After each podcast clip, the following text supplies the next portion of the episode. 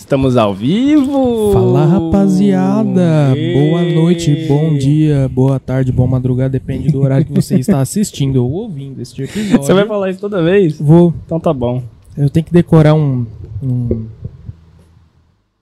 Não sei como É que isso aí fala, mesmo. Tá, tá bom, é isso aí. é. Ô, já engata a frase do dia aí pra não esquecer, hein, cara. Então tá bom, manda, deixa eu mandar a frase. Nem mandei a frase do dia, cara. Você tá muito precipitado, calma. Não, é porque é, é, melhor antes do que esquecendo ela de novo, né? Vamos aí, deixa eu ver qual que vai ser a frase do dia. Vou mandar de hoje, né? Fala aí, o, o meu querido diretor. Ô, produção! Manda a frase do dia pra gente aí. Em terra de saci, toda bicuda é voadora. Vamos lá então, hein? Vou mandar a frase do dia. Se você criar seus filhos, padeirá. Rimar seus netos. Pera, que, que- como é que tá esses negócios? Se você criar. Calma aí. Volta. Respira, lê. O cara não sabe ler. O cara não, o cara não me mandou antes pra eu estudar. O cara não me mandou antes pra eu estudar. Esse barulho da fita rebobinando. Se você criar seus filhos, padeirá mimar seus netos. Mas se você mimar seus filhos, terá que criar seus netos. Nossa, Boa Uau. noite pra vocês. teu pai mandou essa? mandou essa. Caralho, mano. Tomou. Aposentadoria transforma os outros em filósofos. Então. É, ainda bem que é filósofo e não professor de português, né? Lá. Padeirar. Padeira. Padeirar. É, bom, com quem que nós tá aqui hoje? Hoje a gente Manda tá com nós. um cara. Hã? Eu não pensei na frase pra mandar. Ele que é gente. Ele que é pessoa, tem dois Charles braços, Criador, duas pernas. senhoras e grande senhores. Charles Criador. Charles Lopes está aqui conosco. Obrigadão por ter colado, mano. Eu tô Mano. olhando pro celular aqui que eu tô abrindo os caras aqui que eu nunca lembro de tudo que Até eu o tenho que fim eu lembro de alguma frase bonita. Pra falar, Água mole e pedra dura. bate até que é nós. Mais vale na mão do que cinco voando. Caramba, cadê os caras, mano? Aqui. Melhor duas cajadadas do que dois coelhos numa mão aqui, solta. Aqui, aqui, aqui. Seguinte. O de sempre. Nossos queridos parceiros, tô bebendo água. Manda bala aí. Eu tô com a garganta seca hoje. Ah, não é Covid.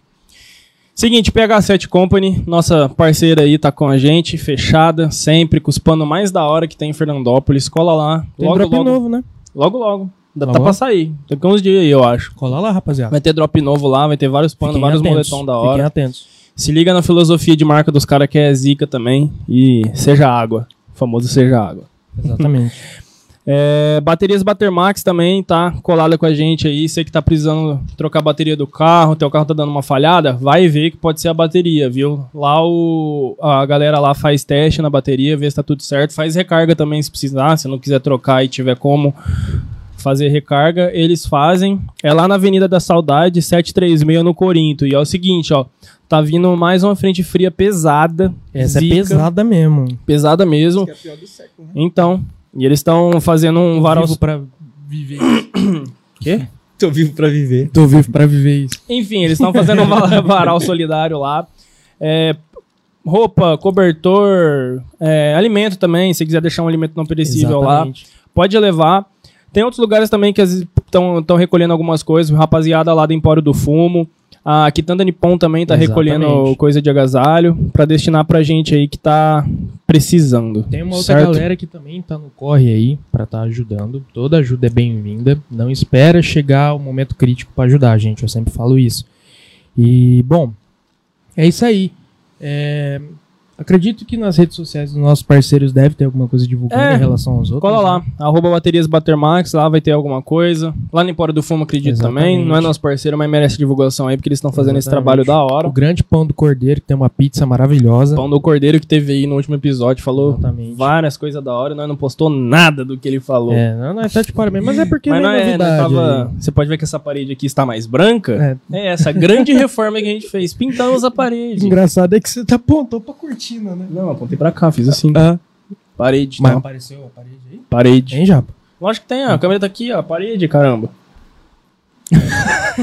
Vai então, continua. Ai, ai. Enfim, diplomata barbearia também. Tá precisando dar um tapa na barba? Eu tô. Tá precisando, Charles? Ô, Vai lá no D. D manda bem, deixa a gente menos feio. O Bittencourt também e o Josias Josias também. também. Não, não vamos esquecer desses incríveis pilares da Diplomata Barbearia. Os três mosqueteiros aí.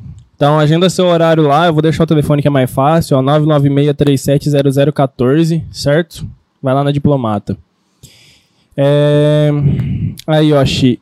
Estúdios, estúdios, estúdios, estúdios, Fica sempre estúdios, né? que tá patrocinando a gente também. Então, se estiver precisando de algum trampo audiovisual, quer fazer um clipe, quer fazer um vídeo de aniversário, quer o que for, vai lá na Yoshi, eles têm tudo que vocês precisam, certo?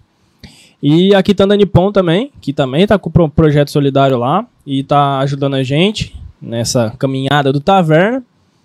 Então, vai lá, tem bastante coisa de hortifruti foda, tem tomate pica pra fazer molho, que agora eu vou usar essa só. Todo, todo, todo dia, só isso, é tomate. Mas não tem só isso não, tem mais coisa bem da hora lá, tudo fresquinho, produzido aqui, de primeira qualidade. A palha da Naju, mais uma parceira nossa. Tem umas palhas italianas incríveis, maravilhosas. Recomenda de leitinho. É uma delícia. A de caramba, brigadeira é boa também. E ela vai lançar uma nova, viu? Que eu, que eu já vi aqui um. Ela já, um ela já deu alguma uma pista do que vai Não, ser? não deu. Ainda não? Mas vai ser bom. Não importa o que vai ser, que vai ser bom. Ô, Naju, lança uma palha de nozes. Com nozes. Fica a dica aí. Tá Às dado o recado. gostoso. Quer mandar o seu recado? Não. É, Acho que é isso, não esqueci ninguém. E o Pão do Cordeiro, né? O Pão do Cordeiro. Pão do Cordeiro que deu um salve na gente. também. Tá Fechou a parceria com nós aí também.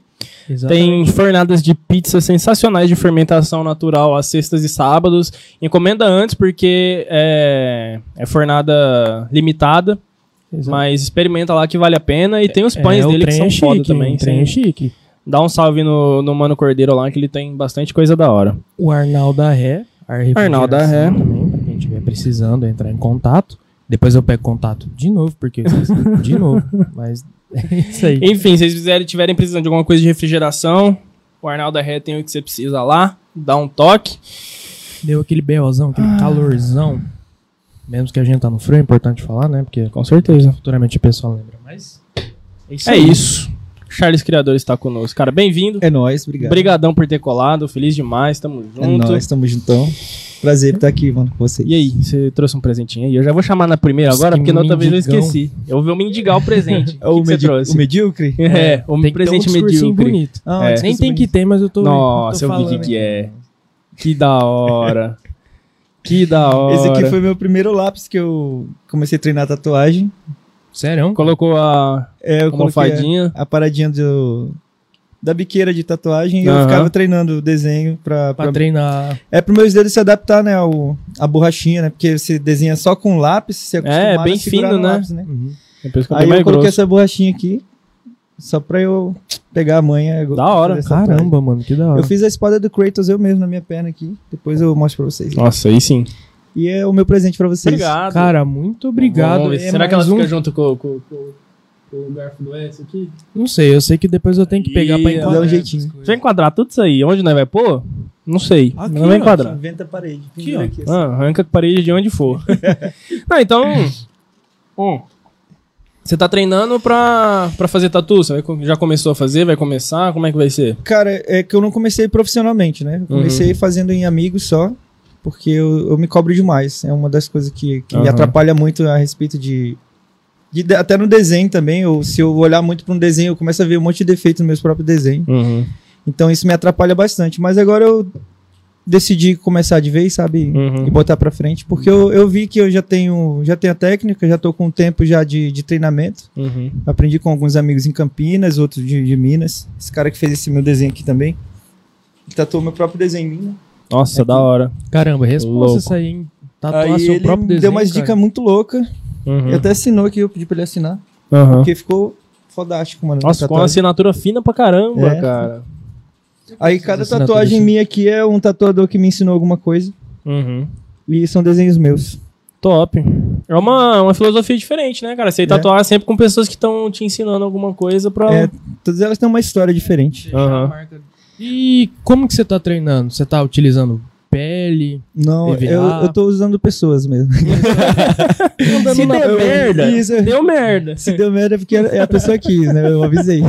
Mas até hoje não deu nenhuma merda, graças a Deus. Ah, mas difícil, cara. Seu trabalho é sensacional. A gente tá até com a pasta aqui do Charles. pra mostrar alguns desenhos dele. Tô falando de boca cheia mesmo, gente, desculpa. Cara, cada desenho sensacional. Eu fiquei incrédulo com aquele do Thanos que você fez, o jogo de cor que você fez pra. Mostra aquela caveira. Nossa, olha que louco esse Homem de Ferro, eu não tinha visto, mano. Pode tirar, mano, do, do plástico, talvez da reflexo, pode tirar. Não tem problema não, depois a gente... Nossa, mano. Se estraga é cinquentão. É louco, tô até, vou até limpar a mão aqui. Eu vou ficar com uma câmera dessa aqui. bem bizarro. E ainda vai, vai faltar ainda. Pra É. custear.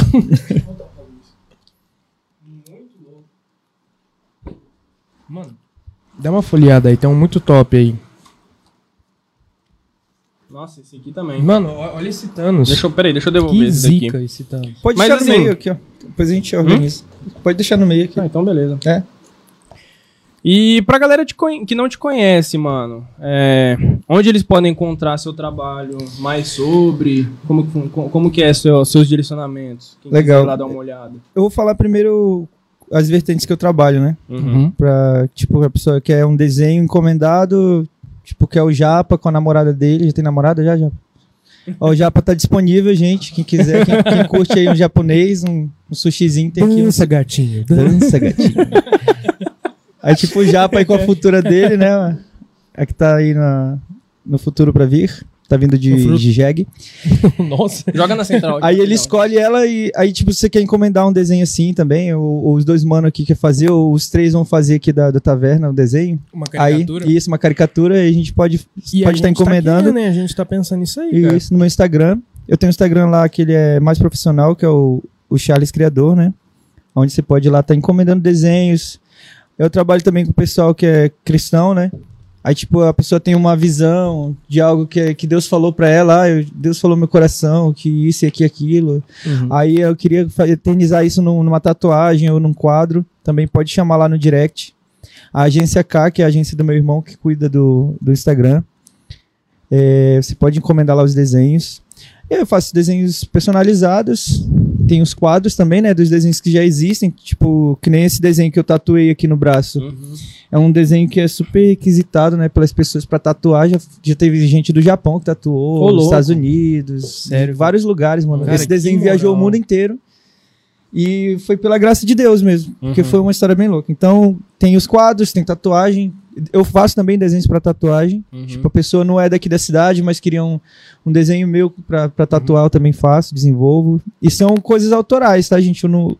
É por isso que é criador, eu gosto de criar. Eu, eu não gosto de Uhum. copiar. Eu acho injusto você copiar o trabalho de alguém, sabe? Eu não Sim. ia gostar que fizessem isso comigo. Então, eu, eu, eu curti aprender mesmo a desenhar pra eu criar minhas ideias, pra que as pessoas é, utilizem elas, entendeu? É, uma coisa é você usar um- uma arte como referência, outra Sim. é... Agora, Copiar na dura. mesmo aí é, eu acho muito chato. É uma, é uma coisa que muito artista independente hoje tenta pregar isso, né, cara? Sim. Que tem muita gente por aí que simplesmente às vezes copia um desenho, às vezes não quer nem copiar o desenho em si, mas copia a posição, às vezes não é legal. Às vezes Eu já vi muita não gente é nem na reclamar- malícia, mas é sempre deixar claro isso, né, cara? Mano, eu já vi muita gente postar arte no Twitter e não acreditar. E aí É, a é o pessoa vai lá e acredita. Acredita a pessoa no, no, na- no, no, no, no, twi- no, no tweet respondendo mesmo, sabe? Ah. Aí você vai ver, a arte tem tipo assim, 60 mil curtidas. E eu- o nome do cara acreditado lá tem 10. Porque ninguém vê. Isso aconteceu comigo aquela vez. Você lembra? Não, Da Tatu? não. Eu não vou citar muitas coisas aqui pra não ficar desconfortável, É. mas teve uma vez que eu fiz um desenho, um trampo mó legal, foi uma satisfação fazer aquele desenho. Só que eu não tive tanto tanta visibilidade, até porque eu não sou do ramo artístico na parte Uhum. do desenho, mas cara, a satisfação que ficou pra mim já vale, entendeu? Isso é muito legal. E cara, uma coisa que eu tô curioso, como que você entrou nesse lance do desenho? Desenho? Como que tudo começou? Eita, a história é legal. É, vou apresentar primeiro quem eu sou, né? De onde eu vim. Exatamente. Meu nome é. Charles Lopes dos Santos, eu sou manauara de Manaus. É, eu nasci lá. É, não, por enquanto, obrigado. Servido. Eu nasci em Manaus. É, entrei, eu, eu aceitei Jesus na, com 18 anos, entrei para a igreja evangélica, né? Uhum. Mas eu comecei a desenhar com 7 anos de idade. Em casa, eu morava em um sítio. E eu curtia muito assistir Cavaleiros do Zodíaco. Uhum. Muito mesmo, eu era apaixonado por esse desenho. E eu lembro que minha família era bem pobrezinha, sabe? E eu pegava as orelhas da caixa, dessas caixas de papelão, Uhum, uhum. e eu começava a desenhar na- nas orelhinhas da caixa. Tentava fazer os cavaleiros, sabe? Aham. Aí eu ficava fazendo aquilo ali, e aí minha mãe foi percebendo isso. Minha mãe foi uma ótima incentivadora, sabe? Ela, ela percebeu isso, aí ela começou a se esforçar para comprar alguns materiais. Uhum. E para aquela época era bem caro, mas ela com- conseguiu comprar uma resmazinha assim de papel sulfite, Uhum. que era caro pra caramba na época, e alguns lápis de cor. E ela incentivou isso aí, velho, e eu não parei mais. Cara, incentivo dos Eu pais comecei é tudo, numa né, dessa, mano? é que eu parei, né? Eu- mas quando eu era moleque, eu desenhava. Eu comecei a desenhar por causa de Naruto, cara. Nossa, eu desenhava Naruto pra caramba. Era eu e o Felipão, mano, na, no Coronel. Eu comecei por causa de Yu-Gi-Oh! Nossa, eu- é, ô, o que eu desenhava. Só... e eu assistia a Sailor Moon aqui. Cada um vem pro lado, é um mano. desenho muito... É o, é, o, é o peso da geração. Exatamente. O Yu-Gi-Oh! Só nos animes. É, gente, eu, eu eu acho. velho. Eu acho que o pão idade- os desenhos que eu assisti me entrega, né? pegou TV Manchete ainda. Nossa, eu não conheço, só ouvi falar essa. Manchete era. Nossa, manchete era incrível. Acho que era Jasper que passava no TV. Passava Changeman, passava de Jaspion, tudo, mano. passava Black Kamen Rider, Jiraiya, os Changemans, Hum. passava Cavaleiros do Zodíaco, Shurato, Sailor Moon, Yu Yu Hakusho. Era só os, Yu Yu os clássicos da é época. Nossa, mas eles são os, os, os animes assim que, que startaram nessa essa Uhum. parte do, do anime no Brasil. É, pelo menos aqui Começou no na Brasil manchete. foi. Pioneiros aqui. né? Foi os pioneiros mesmo. Então, quando eu conheci o Cavaleiro do Zodíaco, eu apaixonei pela história. E aconteciam uns fatos na minha família. É, como é que eu fui, vim parar em Fernandópolis? Eu converti com 18, eu virei missionário em Manaus. Uhum. De Manaus, Deus me chamou através de um- uma companhia de artes aqui de São Paulo. E eu mudei pra cá, eu tinha 26 anos. Eu deixei minha família lá, em Uhum. Manaus, vim sozinho, meti a, meti a cara, vendi tudo que eu tinha. Eu morava, moro é, sozinho desde os 17 anos. Uhum. E nessa, nesse trajeto, antes dos 17, eu tinha um padrasto que não era meu pai, né? E ele Uhum. espancava muito a minha mãe de Manaus. Uhum. E tem uma história bem triste por trás disso, né? E o Cavaleiro Zodíaco me ajudou a superar isso. Uhum. Por isso que eu não desisti de desenhar. Porque no- nos animes lá do, do Cavaleiro, sempre estava apanhando, né? O. Seiya, o Yoga, mas Nunca tudo... desisti. E sempre por um bem maior, né? Que era proteger a, a Atena. Uhum. E aquilo ali me incentivou a proteger minha mãe. Eu falava assim, eu quero ser um cavaleiro para proteger a minha mãe. E eu desde pequeno com isso e com 15 anos eu não aguentei mais esse Uhum. esse lance, sabe, de do meu pai espancar ela e espancava a gente também, meu padrasto. Você é filho E- único? Não, eu sou mais novo. Mais Só que novo. meus irmãos eles eram bem sequelados, né? Eles eles conviveram com essa com essa agressão muito mais tempo que eu. Aham. Então eles eram muito oprimidos Uhum. e eu já era sempre mais proativo, sendo mais novo. Aí com 15 anos eu fui pra porrada com ele mesmo. Sentou a mão. Sentei a mão. E eu expulsei... Meteu o meteoro do dragão. Eu meti, o- eu meti o meteoro de Pegasus lá, cosmo do seu coração. eu soco voando dele. Nossa, eu mandei meteoro do dragão. Eu misturei o, É. o Shiryu. Tá igual a minha mãe, é o Pokéball Z que ela É. falava. Isso aí dá um bom nome de, de, de chute no Super 11, tá ligado? Meteoro do dragão. Meteoro do dragão. Deve ter em algum lugar. Certeza. Aí essa é a história do, do desenho com a minha história, entendeu? Uhum. Aí eu, eu. Cara, isso aí é incrível, mudou minha vida. Mudou minha visão a respeito de anime, sabe? Não Uhum. era só um entretenimento, aquilo ali mudou minha vida. Sim. Aí eu consegui ajudar minha mãe, a gente saiu dessa, dessa vida, sabe, oprimida. Uhum. E a gente foi pra cidade, aí foi onde eu converti, meus irmãos foi cada um pra um canto, minha mãe conheceu um outro cara e ela tá bem hoje, tá tudo bem, entendeu? Uhum. Aí eu, eu vim pra missão é, em São Paulo, fiquei três anos. Aí eu vim com 26, né? 27, 28, quase 29 anos eu já tava. Uhum. Aí eu conheci o pastor Flávio Murilha, aqui do projeto. Então é uma coisa bem louca de, que Uhum. Deus fez. Tipo, se tiver uma outra oportunidade, oportunidade, eu falo, que é uma história bem longa, onde ele me adotou Uhum. como filho mesmo.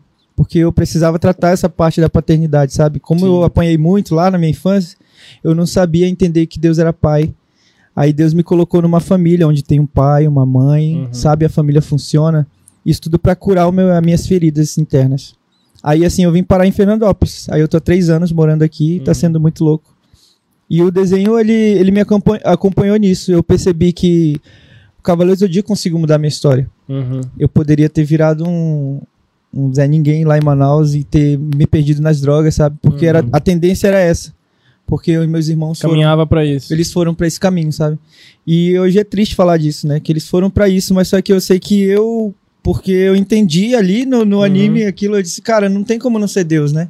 Porque Deus fala de qualquer jeito. É o papel da arte. É, ele fala vejo. com. Porque não deixa de coisa, ser uma é. manifestação artística. O, Sim. o papel da arte, o, o Tomás, MC, que veio aqui, falou bastante disso também, que o papel da música, o papel da arte é mudar a vida das pessoas. influenciar de algum jeito, É, né? se ela não muda a vida das pessoas, ah, não vou falar que não é arte, porque não deixa de ser, mas é, é, o, é o principal papel, seria, eu acho que seria esse, sabe?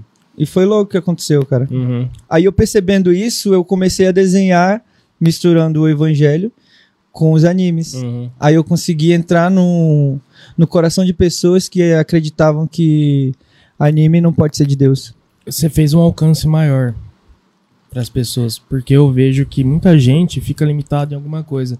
E a partir do momento em que você mistura esse lance da cultura geek, da, do anime, junto com referências, partes do evangelho, cara, isso já dá um alcance maior pra pessoa é, que se vê limitada em algumas coisas. Isso eu acho sensacional, cara. É louco, mano. E aí eu fui onde começou o meu trabalho com, com as artes. Uhum. É, também sou bailarino formado, balé clássico e contemporâneo. Estudei oito anos em Manaus.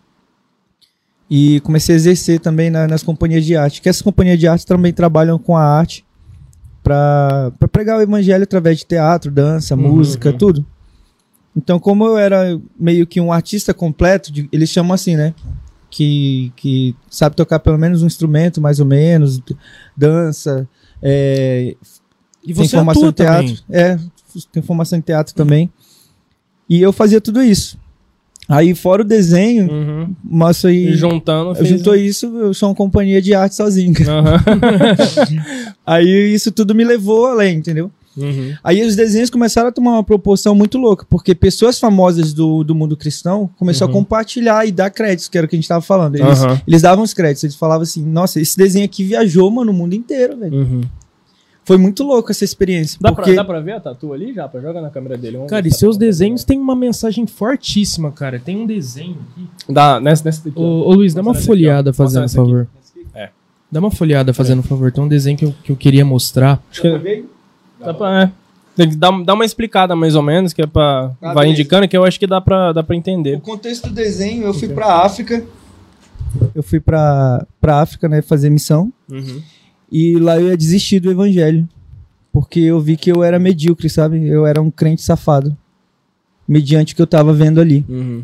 E que os africanos tinham mais Deus do que eu. Que achava que tinha Deus, entendeu? Uhum. Porque um africanozinho falou bem assim pra mim: Vocês têm tudo. Vocês têm carro, vocês têm dinheiro, vocês têm Comida. tudo, tem tudo. Mas vocês não têm Deus. A gente tem tudo, a gente tem Deus. Uhum. Caramba. Ele falou isso pra mim, velho. Mas ele não falou com maldade, sabe? Ele falou Aham. explicando o que ele sentia e o que ele entendia de Deus. Porque a gente acha que o povo lá é, é burro, sabe? Eles não são, eles são muito inteligentes. Ah. E eles falaram assim, cara, é, você não é mais um missionário que tá vindo pra cá, tirar foto da gente e depois ir embora e esquecer, né? Uhum. Só mostrar nossa pobreza, mostrar nossa miséria pra dizer que você é Nossa. bonzinho. Ele falou isso e esse choque, eu falei assim, cara, eu não presto, mano.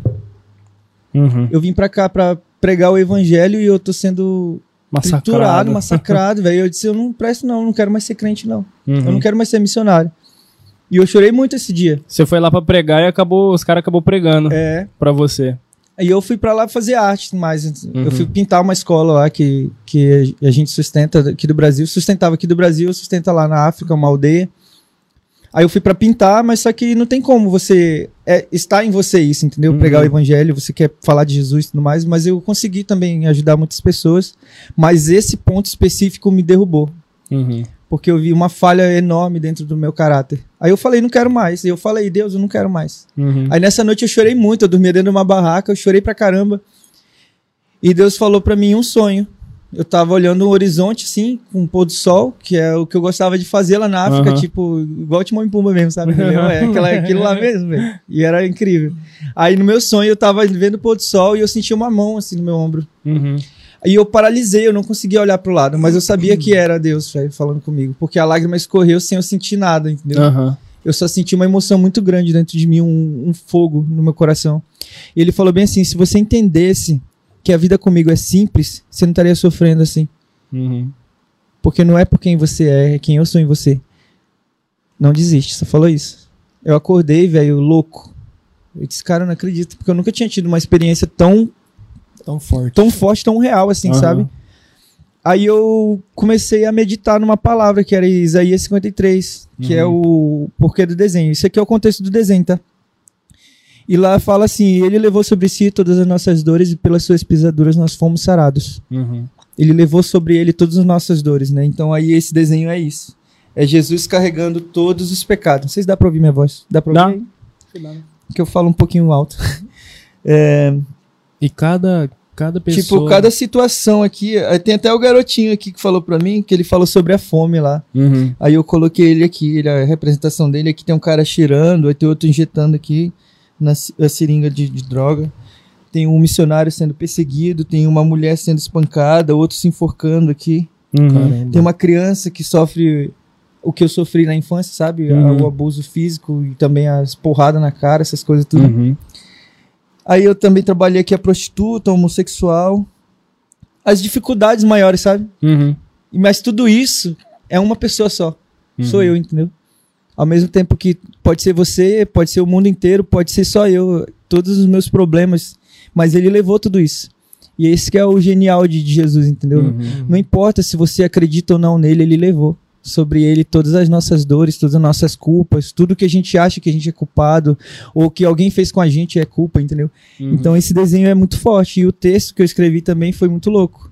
Quando eu postei isso, eu fui de 5 mil seguidores a 40 em um dia. Uhum. Uhum. Caramba. Com esse desenho? Eu postei e deixei, eu não postei sem intenção. O meu Instagram, ele só era grande de 5 mil Uhum. de grande que eu digo, assim, tinha 5 mil, por causa da companhia que eu trabalhava, companhia Uhum. de arte. Como a gente viajava o Brasil inteiro fazendo teatro, eu conheço o Brasil inteiro, assim, por causa da companhia.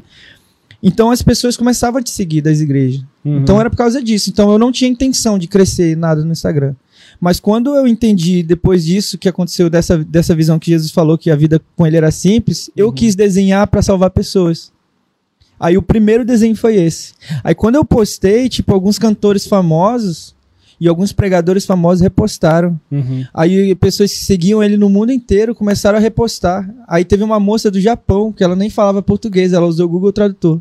E tava um português bem errado, sabe? Aham. Ela falou bem assim: "Eu tô usando o Google Tradutor pra falar pra você que eu sou, meu nome é fulano de tal, esqueci agora, que é japonesa. Uhum. Ela falou assim: "Eu ouvi falar de Jesus através de um desenho que você fez". Aí ela mandou o desenho. Uhum. Aí ela falou assim: Eu jamais imaginei que Jesus ia poder ser visto através de um desenho. Porque aqui ninguém acredita em Jesus. Uhum. Mas eu senti algo dentro de mim que transformou. Porque eu me vi nesse desenho. Aí ela falou na parte que ela se viu no desenho. Uhum. E ela disse: Agora eu tô apaixonada. E ela é do Japão, sabe? E, Aham. Fora as pessoas que vêm da- de outros países, tipo da Espanha, do México, Estados Unidos. A internet tem esse poder, França, né, é. cara? Ainda mais quando é uma mensagem que toca tantas pessoas assim, e vai tocando, tocando, tocando, a hora que você vê, tá todo mundo junto com você na caminhada. É Mas- diferente, muito bonito, cara. Mas eu não me vanglorio, sabe? Que nem as pessoas falam: o que você fez pra crescer? Gente, não fiz nada. Mas não é a minha intenção. Por isso que eu falei, entreguei. Porque se era aquilo que tava querendo crescer meu coração, Uhum. tava me fazendo mal, eu prefiro entregar, porque eu não tinha e eu era feliz. Porque, assim, no meu ponto de vista, você não tá fazendo isso por você. Eu Não. vejo assim que você faz isso pelas pessoas. Pra salvar elas de alguma coisa que Pra pode tentar tá- passar a mensagem, né? Exatamente. E isso é uma parte muito legal, como eu tinha mencionado antes, do alcance que você consegue com esses desenhos. Não só os desenhos que você faz referências a desenhos animados, coisas da cultura pop, mas pela mensagem forte. Eu tô até agora aqui procurando um desenho que eu tava tentando falar aquela hora. Do Mas Thanos? eu- Não, não. O preto e Tem um branco fundo- que você falou? Não, tem um fundo preto. Mas enfim, eu tô abismado, cara. Enquanto eu tô aqui procurando, eu tô olhando um por um aqui. Gente, pra quem não conhece o Charles, vai nas redes sociais dele, cara. A gente deixou as redes sociais no, no início da live. Dá uma olhada lá, que o trampo dele é sensacional. Tem lá na página do, do Taverna, no Instagram, taverna.podcast, tem lá, procura lá. Ele tá marcado na, na foto da agenda é, lá. É, é muita mensagem forte que você transmite pra esse desenho. Cara, é E hoje Não uma das coisas muito, muito legal. Ah, eu também fico assim, gente. De verdade, eu não tô pagando de humilde, sabe? Às Uhum. vezes eu tô desenhando e eu olho pro desenho e disse, cara, não fui eu que fiz isso aqui, velho. Uhum. Por isso que eu falo, eu não preciso de, de, de glória, de nada, entendeu? Que a pessoa me elogie. Porque até eu sei que não vem de mim isso aqui. Uhum. O negócio, o bagulho é louco, mano, porque eu olho assim, eu começo a chorar, porque eu sei que é a minha alma ali, às vezes, desenhada, entendeu? Uhum, o, que eu, que eu tô sentindo dentro de mim. do coração. E eu sei que aquilo ali tá curando a minha vida, e eu sei que a outra pessoa que tem o mesmo problema que eu, ou entendeu aquilo ali de um jeito diferente, vai ser Uhum. curada, porque eu tô sentindo, eu sei o que eu tô sentindo. É uma forma de expressão. Exatamente. E é muito louco, velho. Uhum. Tem vezes que eu falo assim, nem eu acredito. E, e com todos esses trabalhos, todos esses desenhos que você faz, não tem nenhum bro... Opa! Algum bloqueio, algum bloqueio criativo, flui. O que, que, que você usa assim para te despertar às vezes a referência para fazer aquele desenho? Ou você só vai começando e, e vai desenrolando ali naquele momento ali o Cara, desenho? eu, eu passei por, por um período que eu não tinha bloqueio criativo. Acho que até um, ano atrás eu não tinha isso. Mas eu fui percebendo que quando a gente vai perdendo a intenção das coisas, e a gente vai pensando em outras coisas, a gente Uhum. perde a essência. E eu perdi a essência, por isso que eu entreguei. Uhum. Porque eu percebi que eu tava desenhando pra manter a página. Não tava. Hum. Entendeu? Hum, entendi. Aí eu comecei a ter bloqueio criativo. Caramba, mano. Eu Parou de comecei... ser aquele, aquela coisa prazerosa. É, não Como- tinha mais impacto. Era tipo Aham. assim, o que vocês querem que eu desenhe, entendeu? Uhum. Ou então, sobre que tema vocês querem. Então eu já perdi a essência, porque antes era o que Deus queria falar através de mim. Uhum. E ele falava e eu só fazia. Aí quando parece que eu tomei o domínio do negócio, eu falei assim: ah, agora eu vou fazer. Uhum. Aí perdeu a essência. Aí eu falei assim: eu vou entregar, eu vou esperar me organizar de novo. Uhum. E se Deus quiser, eu volto. Se não, não volto. Mas eu vou ficar postando. Então, hoje eu busco. Aí de onde vem as, as referências, né? As intenções. Vem da Bíblia, do que eu leio. Aí o que eu leio e entendo, eu ilustro. Uhum. É como se fosse ilustrar um livro. Uhum. Então a Hermione fez não sei o que lá, da magia, não sei o que lá. Aí eu vou fazer aquele, aquele desenho, mas nos, nos detalhes, entendeu? Uhum. Qual a intenção, o que a Hermione estava sentindo ali e por que ela fez aquilo, quem estava sendo atacado, entendeu? O desenho Uhum. já tem, tipo, muito mais visões do que só a frase.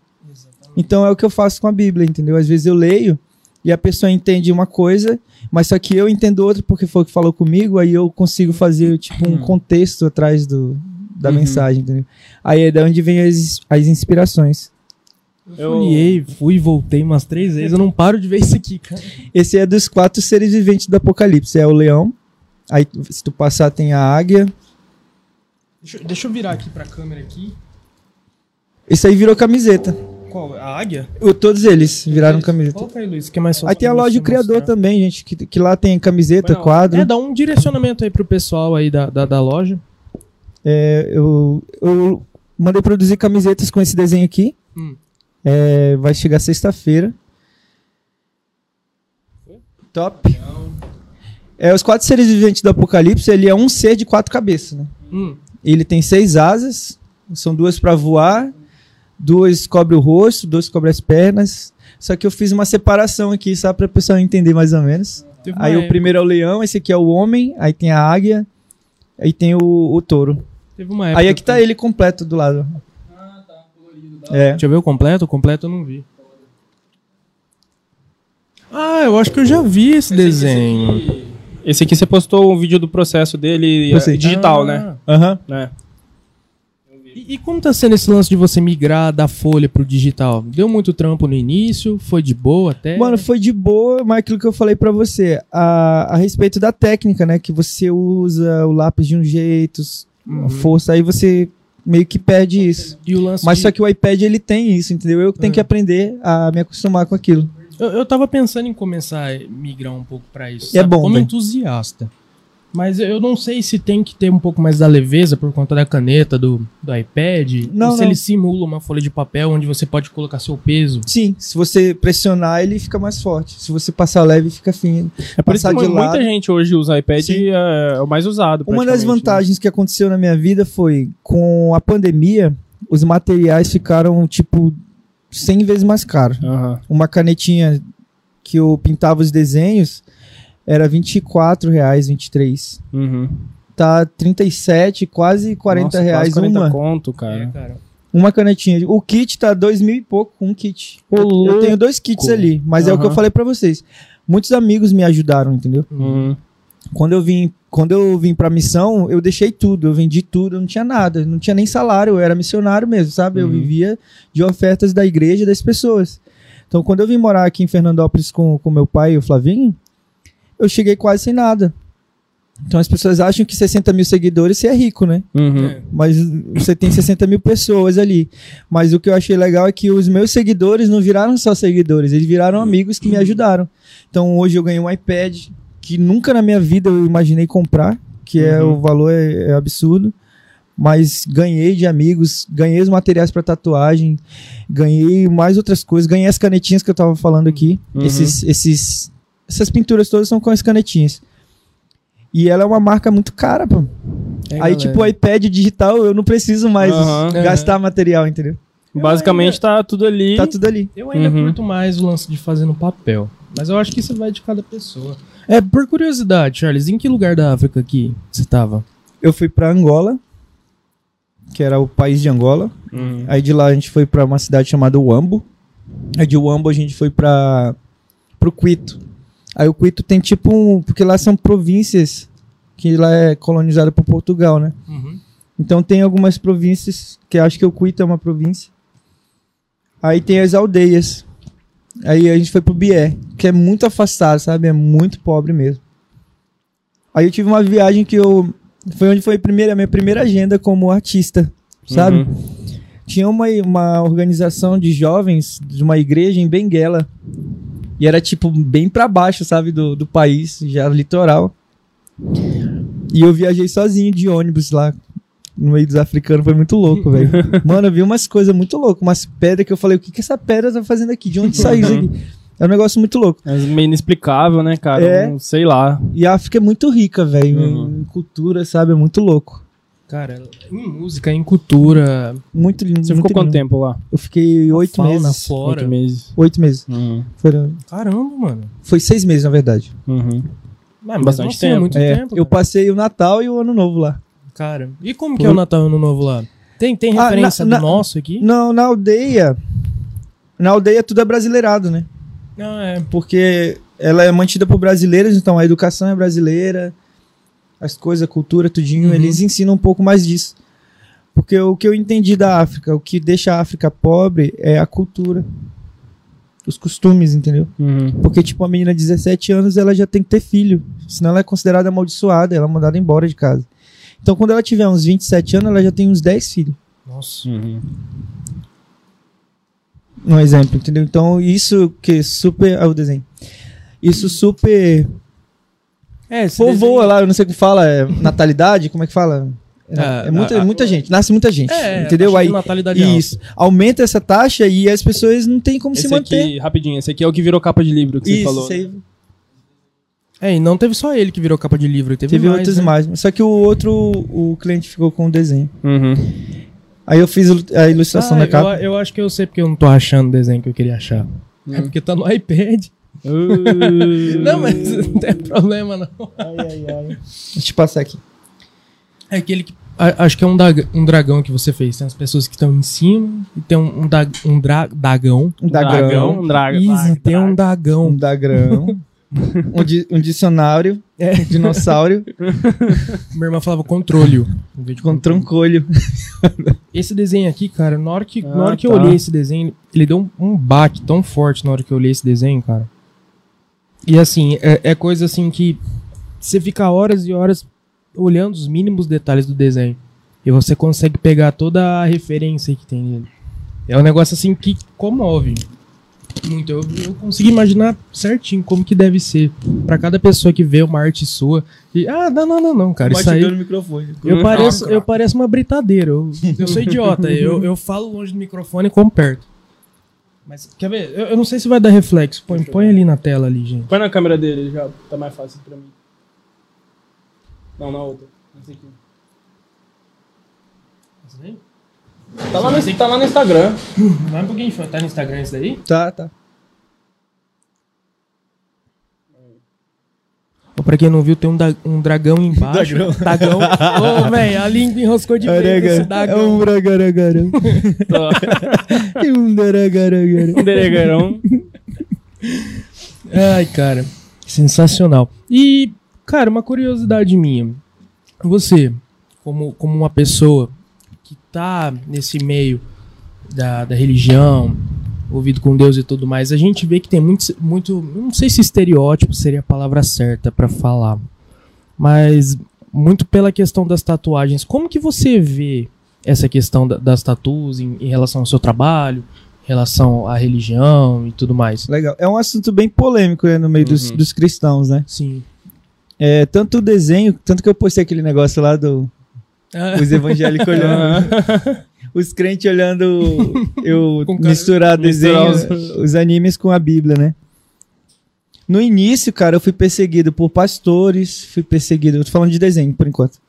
Perseguido por pastores, teólogos, são pessoas que estudam a Bíblia e falam que é, algumas coisas são heresia, outras são é pecado, é absurdo, é inaceitável. Eu também estudei muito. Mas só que a própria Bíblia fala que a letra mata. A própria Bíblia mata. Uhum. Mas o que, que que vivifica em nós? O Espírito Santo.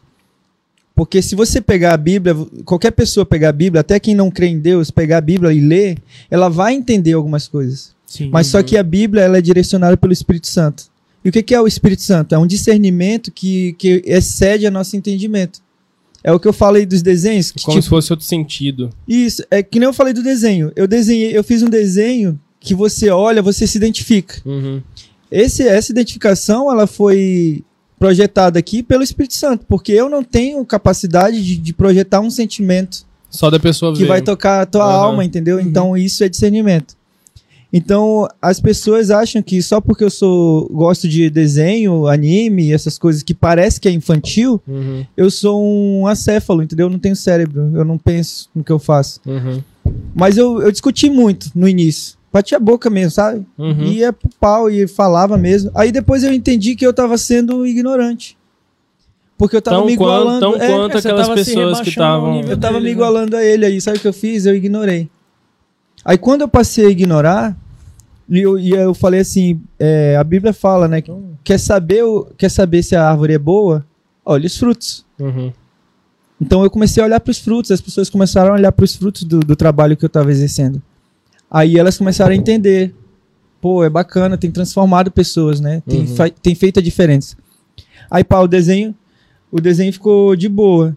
Aí com a tatuagem já foi mais embaixo, entendeu? Porque é uma polêmica que vem de anos, muitos Sim. anos. Não que eu tenha resolvido isso, mas eu resolvi isso dentro de mim. Uhum. Então, quanto mais você é seguro naquilo que você gosta, tipo vocês começaram aqui a taverna. No, quanto mais vocês forem seguros nisso aqui e saber que isso aqui é real e é o que vocês querem fazer, Uhum. dane-se o que o pessoal fala, entendeu? Dane-se quem vai criticar. Porque é o que vocês acreditam e isso vai acontecer. Porque vocês amam isso, né? E, e se não tiver amor, isso aqui não vai pra frente. Não, não flui, cara. então, a mesma, vai. é, a mesma o- coisa eu fiz com a tatuagem. Uhum. Eu entendi os propósitos da tatuagem. Mas entendi também que o pecado que eles falam que é a tatuagem, que não pode, que é, que é a pergunta, Uhum. é o pecado da rebeldia. Porque a Bíblia fala que você tem que honrar o teu pai e tua mãe para que teus dias se prolonguem na terra. Uhum. E se o meu pai, você é meu pai, e você fala assim, Charles, eu não quero que você faça tatuagem. Porque quem usa tatuagem é marginal. Ponto. Eu, como cristão, eu tenho que fazer o quê? Obedecer o meu pai. Uhum. Agora, se meu pai fala assim, ah, pra mim não tem problema, cara, você fazer tatuagem. E pra mim era o que eu queria fazer e eu acho legal, porque eu consigo pregar através da tatuagem também. Uhum. Eu faço. Aí as pessoas aí falam assim: ah, você tá incentivando. Eu disse: não, cara, se você tá debaixo de uma desobediência, fazer tatuagem é errado. Tanto quanto tomar cerveja ou fazer outra coisa é errado. Uhum. Se você tá debaixo de uma desobediência. Se Deus falou que é errado, tá errado. Mas Deus nunca falou que tatuagem é errado. Exatamente. Muita gente usa como argumento Levítico, né? é um, um trecho da Bíblia que fala, mas como a Bíblia é muito antiga, não só isso, mas outros trechos também, é muita coisa falada ali. Não, mas o Acredito contexto do, de Levítico é que as pessoas marcavam. Já assistiram o Wakanda lá, o filme do Wakanda? Uhum. Não tem o, o arco inimigo do. Do, Do Pantera? do Pantera? Ele não tem um monte de bolinhas no corpo? É aquilo ali que o pessoal fazia naquela Uhum. época. Eles marcavam o corpo, cada uma pessoa que ele matava, ele marcava o corpo. Como então as pessoas de- faziam marcas no corpo em homenagem aos mortos. Aí, aí isso é uma cultura pagã. Uhum. E também ele tá propagando a morte, né? ele- O assassinato e tudo mais, né? Então o Paulo escreveu a carta ali pra eles falarem assim: vocês não tem que fazer isso, cara. Você não tem que ficar cultuando os mortos. Você não tem que levar essa cultura pra dentro da igreja. É uma cultura errada. E não é tatuagem. Nem existia tatuagem naquilo. E, é- e como às vezes na Bíblia fala por metáforas, às vezes a pessoa entende de uma forma que não é o que tá querendo passar ali. Acredito que não só esse trecho, como alguns outros trechos. É, A do- Bíblia, ela, ela é metáfora em alguns, alguns trechos só. Uhum. Tem textos Mas- que é, ela é o que ela é mesmo. Sim. E tipo assim, é- você fala assim, mas é isso? É isso. Eu acho que às vezes é mais pela, pela, pela escrita. Não sei se linguajar seria o termo Uhum. certo que eu tô querendo, que eu tô querendo dizer. A linguagem do. Aham. Mas é, é, é muito questão. É por isso que eu acho interessante quando tem células, células ou quando tem aquela reunião de jovens, aquele culto de jovens em que a galera senta pra debater o que tá escrito ali. Questionar. O questionar eu acho que é uma coisa assim sensacional. Porque não basta só você tá lá ouvindo, tá, beleza, ouvi. Procura entender aquilo que você tá ou- ouvindo, aquilo que você tá lendo, não só em questão da Bíblia, mas em qualquer outra coisa. Isso é essencial para nossa sociedade como um todo. viu? Além, além de que, às vezes, o que você lê pode não si- significar pra você o que significa pra outra pessoa. Exatamente, cada pessoa tem um ponto de vista diferente. Uhum. Mas a, a parte do questionamento eu acho que é uma coisa que, que tem que ter sempre. Não, não é um negócio que pode deixar, tipo. Mas essa questão da tatuagem, ela sempre vai cair na, no religioso e no, na pessoa que entende quem é Jesus. Uhum. Porque se esse corpo aqui, ele, ele não, não presta pra nada, ele nunca se converte. Uhum. A Bíblia diz que esse corpo aqui nunca vai se converter. A carne não se converte. E é uma luta ferrenha entre a carne e o espírito. É como se nós. É como se não. Nós somos seres espirituais que mora dentro de uma casca que nos aprisiona. Uhum. E quando a gente morre, a gente volta para nossa essência, que é Deus. Então Deus é o quê? Antes de existir o mundo, existia um espírito chamado Deus, que ele soprou e ele disse haja e tudo aconteceu. Uhum. Então ele era um ser espiritual que criou seres espirituais, mas por conta do pecado nós éramos para ser eternos. Uhum. Nós éramos um com Deus. Então nós éramos espírito, né? Aí depois que veio a- o erro de Adão, a gente virou carne, a gente virou morte, a gente virou dor, né? a gente virou tudo que, que não eram os planos. E um exemplo é isso. Então essa carne ela é perecível. Não adianta eu ter o corpo sem tatuagens, não adianta eu não beber bebida alcoólica, não adianta eu não trair minha mulher, não adianta eu fazer isso e ter o coração podre. Entendeu? Ter o coração preconceituoso, um coração sujo, um coração que planeja o mal, um coração que julga as pessoas. Não adianta, não adianta. É a mesma coisa que Jesus falou para os fariseus. Ele falou assim: não adianta vocês orarem em pé para mostrar que vocês são santos, Uhum. sendo que o coração de vocês é como um sepulcro caiado, um- é um túmulo podre, que tem um corpo podre lá dentro. Então não adianta, e é essa luta de aparência, sabe? E no dia de hoje nem tá tão tanto assim, a igreja É. já tá mais aberta para isso. Mas sempre vão ter aqueles que são os conservadores. Exatamente. Mas isso aí vai equilibrar. É, eu vejo tudo tá É. mudando. A, a- questão da tatuagem mesmo, cara. O que a tatuagem é, pro que ela era, sei lá, 10 10 anos, anos atrás. Ou tem gente que não conseguia emprego, cara. Ou ainda hoje acontece, mas num Na volume, medicina, então, né? Um vo- podia ter, né? um volume muito Exatamente. menor do que acontece Ah, hoje. é, no, no meio policial também, que era uma coisa assim que restringia muito. Hoje em dia você pode ver aí que tem policiais aí que tem. Mas até as pessoas lá fechado. entenderam que um, um- algo, o que eu visto ou que tá fora de mim não vai interferir no meu caráter. Exatamente. Eu Uhum. acho que também tudo vale pela questão da intenção.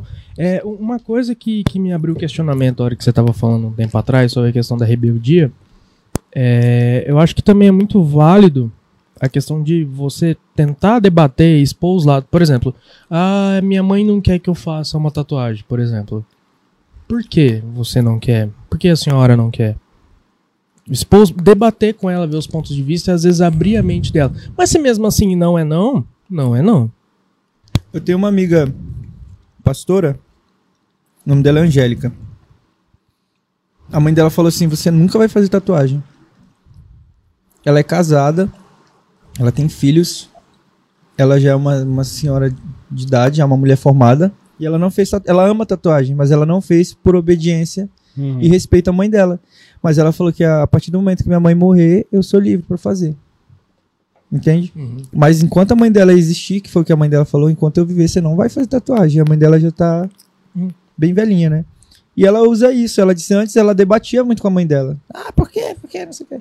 E hoje ela entende que isso é honra. Uhum. Isso é um legado, entendeu? Um legado de respeito. Uhum. E isso é muito mais lindo do que eu ter razão. Porque ela tem razão. O corpo é dela, né? Uhum. Exatamente. Mas eu quero ter razão ou eu quero ter o amor da pessoa que eu amo? Eu prefiro ter o amor da pessoa que eu amo e abdicar da minha razão. Entende? Então aí sempre vai, vai ter dois lados. Vai ter a pessoa que vai achar que é errado e vai ter a pessoa, a pessoa achar que não tem problema. Mas se cada um viver a sua própria vida e, e ter pelo menos o, o entendimento de que eu tenho que respeitar o outro, a vida segue, entendeu? Uhum. Porque no final vai ter um julgamento e cada um vai ser julgado pelo que faz. E essa questão da tatuagem é muito a, a ver com, com respeito. Meus pais não têm problema com isso, eu não tenho problema com isso. E isso não interferiu em quem eu sou. E eu- a minha vida continua, eu continuo pregando o evangelho. E eu continuo sendo uma pessoa que eu sou e não mudou nada, entendeu? Hoje em dia a nossa sociedade está perdendo muito essa, essa questão conservadora. E isso é maravilhoso, cara. É você não julgar o livro pela capa. Até porque a sociedade tá sempre em evolução. E Se é você tenta manter padrões antigos, O ser humano, É, a aquilo tá ele em constante estanca. mudança. eu tô olhando pro bonequinho Michael Jackson ali. Começar a fazer isso, pedir pro convidado a cada dia É, escolher a posição eu tô dele. ficando sem. eh, Quatro episódios eu já tô ficando sem criatividade já. Ó, bloqueio criativo aí. Então. Ô, cara, mas aí a respeito do dessa, dessa via de tatuagem, você vai. Você pretende tatuar só desenhos seus? É um negócio mais freestyle? A pessoa chega e pede, você faz na hora. Eu, eu acho um, um pouco arriscado fazer tudo isso, porque vai chegar uma pessoa que vai querer fazer um desenho que eu não faço. Uhum, Aí ela vai me chamar de preconceituoso. uhum. Então eu deixo bem claro para as pessoas que me procuram que eu sou cristão. E eu não posso, se a minha, a minha religião, o que eu acredito, o que eu sirvo, diz que alguma coisa é errado, eu não posso ir contra isso. Eu vou estar Uhum. sendo um hipócrita. Eu acho que isso também é uma coisa assim que destaca muito os tatuadores. É, mas A eu não, eu, não- é, eu não preciso. A pessoa não precisa vir fazer uma tatuagem comigo pra me, pra me afrontar, entendeu? Ela pode ir com uma pessoa que pode fazer a tatuagem que ela quer. Exatamente. E nesse meio sempre vai ter alguém que você vai poder indicar. Eu conheci uma tatuadora que ela era cristã, mas ela, ela era sem, sem limites pra tatuagem. Uhum. Aí chegou uma moça de uma outra religião que queria fazer uma entidade da outra religião. Aí ela disse que não ia fazer. E ela tinha feito um sorteio. E essa Uhum. mulher ganhou e queria essa tatuagem. Aí ela falou que não fazia. A mulher processou ela, deu uma briga, sabe? Putz. Mas é só pra quem quer ter a razão, entendeu? Sim. É, é, é, é complexo, na verdade, essa questão, né? Porque. Eu acho que o, o artista ele tem que deixar claro, sempre deixar claro quais são os preceitos que movem ele. Meus limites, né? Eu tenho É. que falar meus limites. Eu vou até tem- ponto. É, e é complexo, que às vezes querendo ou não aca- acaba caindo num, num intuito de, às vezes, intolerância religiosa. É, é- é muito complexo de lidar com isso, né? Então, não sei, cara, eu acho que a melhor via mesmo é você tentar sempre deixar claro. é, ser como- transparente. Eu acho que isso evita uma discussão. Evita o algo que pode vir, entendeu? Uhum. Então não é que eu sou preconceituoso, eu tô deixando claro que eu sou cristão, então tem coisas que não me cabe fazer. É pra já deixar qualquer. É, aí a pessoa, ela, ela eu falo assim, ó, eu vou até um certo limite. Eu vou até aqui. Aí a pessoa, ah, mas você. Não, moça, eu sempre avisei, ô rapaz, eu sempre avisei que Uhum. é assim. Uhum. Então, se você quer o meu trabalho, meu trabalho é assim. Mas com muito amor eu falo isso, entendeu? Uhum. Eu amo a pessoa, mas eu não posso também ir contra tudo É. que eu acredito, né? Então eu. Porque deixa de ser confortável também. Se você não tá fazendo um trabalho confortável ali na, na, to- É, na, na- na e área que é sua área até- de conforto, talvez ele perca o- a essência. E às vezes até interfere um pouco na. Só ter no- no respeito. trabalho. Ele me É. respeita, eu respeito ele. E Exatamente. Você falou É. tudo, cara. O, impo- é o, é o, o ponto principal é o respeito. Isso tem e que saber existir em lidar tudo. com respeito. O mais difícil, eu acredito que seja saber lidar com respeito, né? Tem que ter muita. Oi, gato, você de novo? Então, respondendo o que você falou, é, é, eu quero trabalhar os meus desenhos, que eu não Uhum. gosto de copiar, né?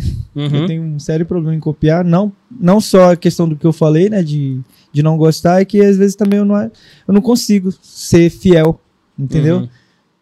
E isso me incomoda, vem aquela cobrança, entendeu? Uhum. Pra você vai estar perfeito, mas pra mim vai estar torto, vai estar um olho em cima do outro, sei lá, uma coisa assim. Sempre vai estar.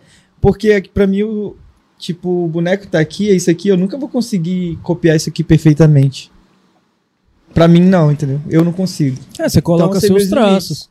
Então eu trabalhei um traço agradável pra que a pessoa se sinta à vontade pra fazer. Uhum. E também eu gosto de trabalhar os animes, né? Que é uma área que eu domino, velho. Uhum. Então, tipo, pô, Eu, eu, eu acho isso.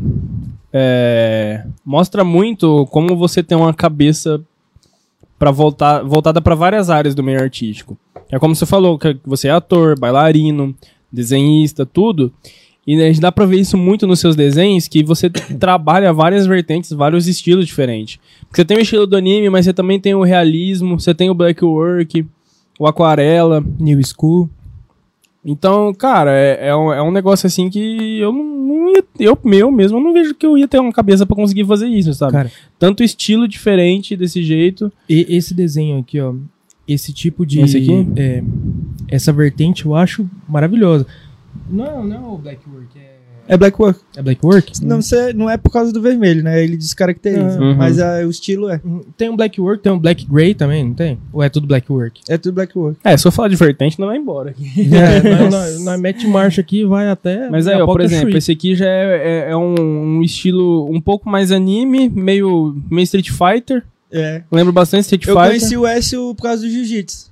Que eu É, faço né? jiu Sim. também. Você faz Gil também? Cara, é massa. Eu curto bastante um, um lance assim mais cartoon. É, por exemplo, a, a logo dele foi você que desenhou, né? Uhum. Então, a- aí já, já é meio cartoon, mas tem um traço de realismo ali na, na, na forma que as escamas Isso é são outra- feitas Ah, e, tudo. Igual aquela tatu que o, que o, que o Écio tem aqui. Uhum. É aquela caveira que ele tem, que tem uma faca de cozinheiro. Uhum.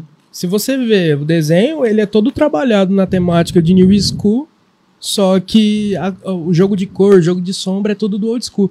E, e essa mesclagem, cara, é doideira.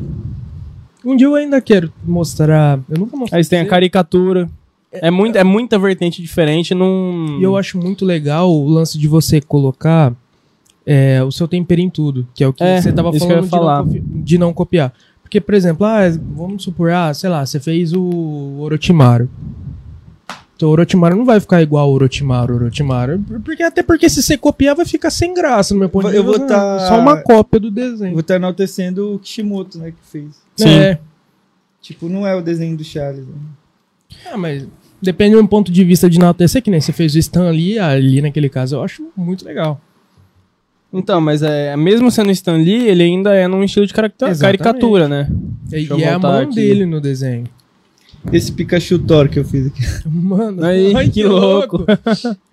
Cara, Vê dá pra mo- ver mostra, mostra pra câmera. Mostra ali. Você vai mostrando essas coisas pro Japa? Vai, vai. A gente vai tatuar já, pô. Amanhã ele tá lá batendo palmo na frente da tua casa. Não, cara, lá. esse. Esse, deixa, deixa nessa câmera. Esse Thanos aqui, velho. Ó, percebe como. É, tem que focar, né? Ah, é, esse Pikachu aí, você ainda pega esse tipo de trabalho pra Peraí, fazer? João, rapidão. Faz. Percebe como ao mesmo Em tempo tatuagem que é um. Ô, pode falar, desculpa, perdão. Percebe como ao mesmo tempo que é um traço um pouco de desenho mesmo, mas o, a- a- o colorido puxa o realismo. Mas ao mesmo tempo, tem, por exemplo, essa aqui do Stan Lee, que é caricatura. Vai um pouquinho pra Galera, trás. galera que tá ouvindo no Spotify, desculpa aí, tá? E é, aproveita quem tá no Spotify, dá um corre lá no nosso canal no YouTube. Assiste lá também, dá um like, exemplo, compartilha. reali- aqui, comenta também. Ô, esse daí eu achei. Nossa. Cara, eu, eu achei muito massa aquela. É, Enfim, são várias. Você não tinha visto o Madruga Hashirama? eu não tinha visto, mano. Caramba, ficou muito bom, mano. Eu achei muito louca. Enfim, enfim, rapidão, só, deixa eu só concluir. Eu Ah, acho vai, incrível esse, esse monte de vertente dentro do, do, do seu próprio estilo. Sabe, eu, eu imagino que deve ser muito difícil de, de manter isso. Mas ao mesmo tempo flui. Mano, olha esse jogo de cor. Aquele cara. lado. Aquele do- dos cavaleiros, né? Cara, quando você vai fazer é, na folha fundo totalmente preto, é, como, É- que, é como bem- que você faz pra não, não penetrar a folha, passar pro outro lado? Que É que caneta o- você tá usando? nanquim- Posca? Eu uso o nanquim. Nanquim mesmo. O nanquim ele é feito pro papel pra não não danificar, né? o- É que tem uns nanquim, nanquim também que você. Ah, põe um shorts aí pra mim. Falando em shorts, galera, quem aí viu o skate feminino ontem? Mano, essa semana só coisa boa, né? Brasil Esse aqui Ah, é, um, cara. é um cartoon, uma caricatura meio cartoon. Aham. É pegando um estilo bem ideia diferente. do Miles Morales, né? Cara, ficou muito. ficou Enfim, muito deixar os parabéns aqui pra Fadinha, mano. Raíssa, cê é louco, desossou Um dia ela ontem. vai ver isso aqui. Mandou bem demais. Um dia ela vai vir aqui, mano. Um dia ela vai vir. ver só. Esse aqui já é realismo. Nossa, Shark Nossa, Boy, da hora. Caramba, mano. Vou mostrar aqui. Tá aparecendo? Tá, tá. Acho que tá. Enfim, Cara, trouxe, trouxe um gole de felicidade. Não só ela, o Kelvin também mandou benzão. Trouxe prata pra gente aí. Duas das três medalhas que não pegou até agora. É, a primeira medalha foi ele, né? Primeira É, medalha teve do um Brasil nas bronze que, Olimpíadas. infelizmente, desculpa o pessoal dos outros esportes, mas eu não lembro de quem foi. Não, mas eu falo a Lembro que eu tava vendo só o skate. A primeira foi, foi ele. Ah, infelizmente, galera, o, o que eu vejo nas Olimpíadas é skate, boxe. Ou seja, você nunca viu Olimpíada. você tá vendo agora.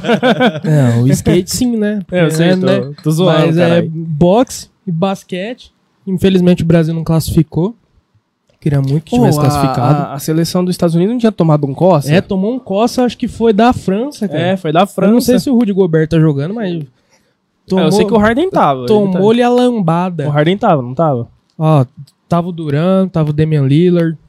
Tava, eu sei que o Devin Booker pegou o avião junto com, com a galera do, do Bucks. Ó. Imagina o climão que tava naquele Zoado. avião. É pior, teve a final da NBA. A gente nem comentou, né, mano? Uh-uh. Da final da NBA. Pesado, né? O, o clima dentro do avião. um clima de morte. Você curte basquete? Curte, curte alguma coisa? Cara, eu, eu vim conhecer mais o basquete quando eu vim morar pra cá. Uhum. Que a cultura lá é mais é futebol e vôlei, né? Uhum. É, aqui também. É, basquete. Mas aí aqui, Mas aqui é tem bem galera aqui. velho. É, É, aqui tem pro- uma galera firme que joga aqui. Eu vejo pelo estado, né? O estado tem. Também. Enfim, bora ler umas perguntinhas que a galera mandou aqui. Bora. Tem alguma coisa aí no, no Face, Japa? Já pra...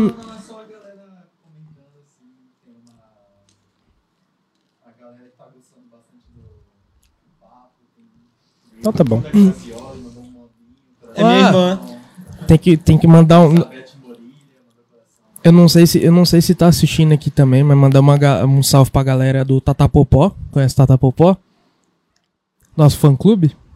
Não, Não, não conhece? Não. Não tá sabendo? tô não. Mandar um salve pro Bruno Lima, que ele que ele inventou essa junto com. Acho que tava o Paulo e o Rafa junto no dia. Mas por que Tata Popó? Taverna Podcast, Tatapopó. Ah. Mano, se eles dessem um salve falando Tatapopó é rachar a gaita, mano. Olha lá, eu falei Mas já tô que, te explicando já. que ia bugar, ó. Bugou mesmo, vou até apagar. Paga não, bebê. Paguei. Não, mas aí você tem que pagar isso aí, né? Não, paguei já, paguei tudo. Meu Instagram bugou. Já, pra meu celular carregou É aí? Fazendo... favor. Dá, dá uma bisoiada aí. É... Ó, é, antes de eu partir pras perguntas rapidão, eu queria que você falasse mais um pouquinho da África. Tipo, o que, que, que que foi teu choque quando você chegou lá? Além do que aquele menininho te falou e tudo mais. O que, que é o mais diferente? Assim? Porque é uma parte muito pobre da África que você É. foi. É louco, velho. Tipo, vamos mostrar aqui um negócio, um exemplo. Imagina que isso aqui, isso tudo aqui é um todo, né? Uhum. Vou pegar o iPad que fica melhor. Aqui é a região da, de Luanda. Uhum. O avião aterrissa no meio da cidade. Caramba. Aí desse lado aqui, ó, é tudo muito rico.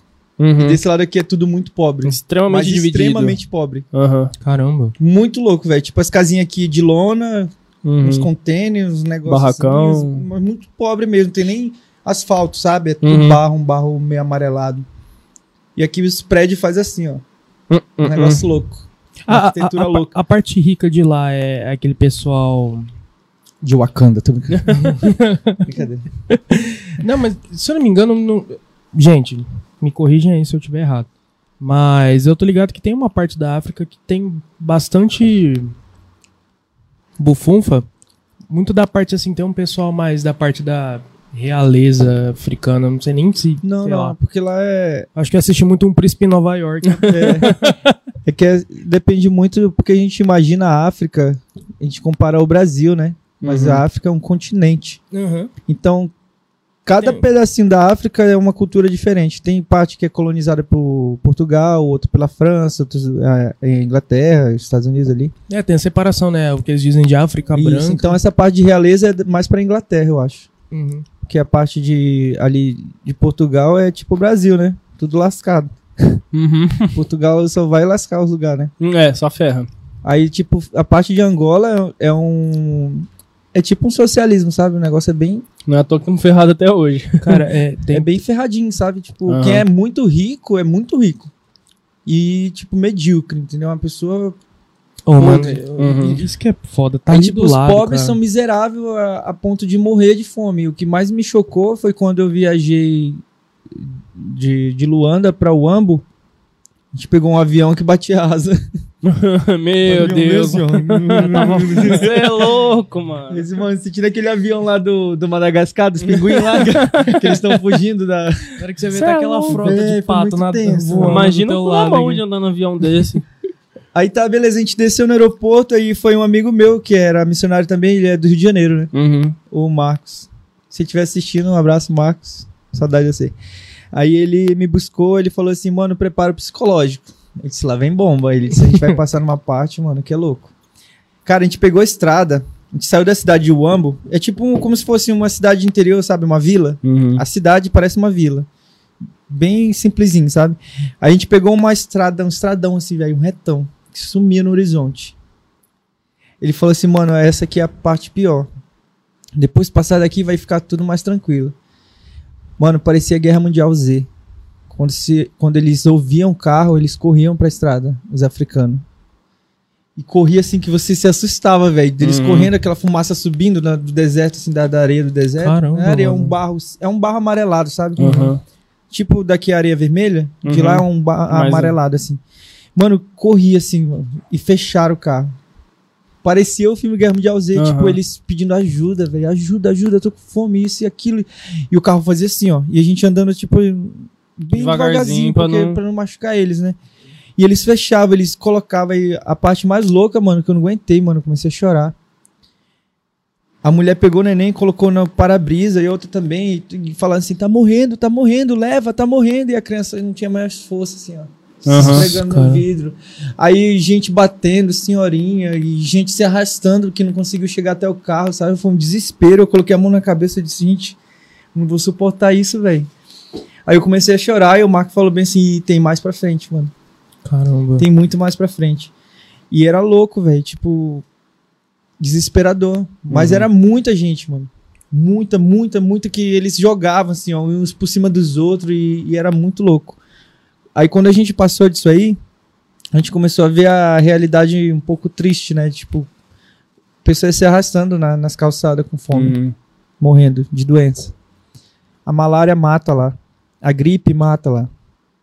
Porque a, a imunidade deles é tão baixa que Não eles aguenta. pegam uma gripe e Pega uma coisinha e. É muito baixa, velho. Imagina negócio. nessa situação de pandemia lá, cara. Eu consegui juntar 200 dólares pra levar, né? Eu, tipo, eu juntei, eu juntei em reais, depois converti pro dólar, deu 200. Aí eu fiquei, eu fui trocar pelo dinheiro de lá, que é o Kwanza. Eu fiquei com dos, não sei quantos, quase milhões lá, 2 milhões acho de Kwanza. Muito dinheiro, velho. E eu com medo, com um monte de dinheiro. Uhum. Duas sacolas assim, de dinheiro, sabe? Sacola de supermercado. Muito dinheiro. Aí eu comprei algumas coisas, deu pra comprar assim pra eu me manter. Guardei na mala e eu disse: agora eu vou tentar fazer a, a- a ação social. Aí eu ia pra alguns lugares pra comprar remédio, porque lá eles vendiam remédio pra malária. Era 3 mil kwanza, que pra gente é 30 reais. Uhum. Aí eles vendiam numa farmáciazinha lá, bem vagabundinha, sabe? Um negócio Uhum. assim. Aí eu comprei um monte e fui distribuindo pro pessoal que tava com malária. Eu fui num hospital, velho, que deu dó, cara. A gente chegou no, no lugar, só tinha um lugar. Sabe? Fizeram o, o, o prédio, Aham. não tinha médico, não tinha enfermeiro, não tinha atendente, só tava. E eles estavam na esperança de aparecer alguém lá. Uhum. Não tinha ninguém lá dentro, velho. E tipo, um senhorzinho tinha morrido, ele morreu sentado lá. Aí tinha uma mulher desesperada que o neném dela tava morrendo também. Parece que o neném dela já tinha morrido também no, no, no colo e era, e era assim, sabe? E você vê tudo aquilo, você não sabe o que você faz, né? cara? Não, desespera, velho. Eu comecei a ficar Caramba. meio... Um, um- tem um cara, mano, que eu, eu, eu vejo, eu fico assim, admiro muito. Foi até o Bruno Lima que apresentou ele pra gente. É, eu, eu dou muita risada dos vídeos dele, que é o Batista Miranda. Se eu não me engano, ele é de Angola. Ele, ele é um cara, ele é influencer, faz meme demais da conta, ele é super engraçado. Engraçado pra caramba. Mas e ele também tem um, ele mexe um pouco com fotografia e tudo mais. As redes sociais dele de- depois eu, eu te passo pra você dar uma olhada. Na lente da câmera dele, ele só mostra a realidade lá. Do que ele tem de engraçado por trás, depois ele mostra toda a realidade, realidade, de onde ele mora. Ah, ele- ele- Mas essa é uma característica deles. Eles são muito felizes, velho. É, é absurdo. Um sorriso, sabe? Um sorrisão. São felizes, são gratos, eles são amorosos, eles são. É por isso que eu falei, velho. Eu, eu fiquei. Mesmo diante de toda a Eu fiquei situação, chocado, velho. Porque a gente tá, tá aqui. Ah, não conseguiu comprar uma coisa que queria, fica triste. Ou, tipo, quebrou uma coisa que você gosta muito, você fica bravo com alguém, perde uma amizade por causa de coisa, entendeu? Lá não, não deve ter muito aquela questão do egoísmo, é muito compartilhamento, né? É. Por exemplo, você dá uma bola pra uma criança lá brincar, não vai ter, tipo Nossa, assim, vai ah, é minha. 300 crianças correndo atrás da bola. Uhum. Então Ah, eles é- são muito amorosos, velho. Tipo, É pesado. eles me, eles me beijavam, me abraçavam e falavam, eles me chamavam de Pai Chari. Aham. Ô, Pai Chari, você é tão lindo, Pai Chari. Aí abraçava, ai, te amo tanto, e beijando no rosto, e beijando e abraçava. Eu andava com umas cinco crianças quando eu andava assim, pendurada em mim, sabe? Tem até umas fotos, depois eu mando pra vocês. Como que era a língua lá? É, eles falam dialeto, né? Uhum. E eles falam português de Portugal também. Uhum. Só que é muito rápido e, e até a mulher fala grosso lá. Aham. Ela fala meio assim. então, tu fala esses caras que não entendendo o que estão falando. Porque é tão, é tão, Só é tão é, grave a voz que E consegue o, o- o português de Portugal, ele tem uma Parece um uma opalão, seis mais canecos grave. roncando. Hã? Parece um opalão, seis canecos roncando, você não entende nada que fala. Aí eles falam dialeto, que é um umbundo. Uhum.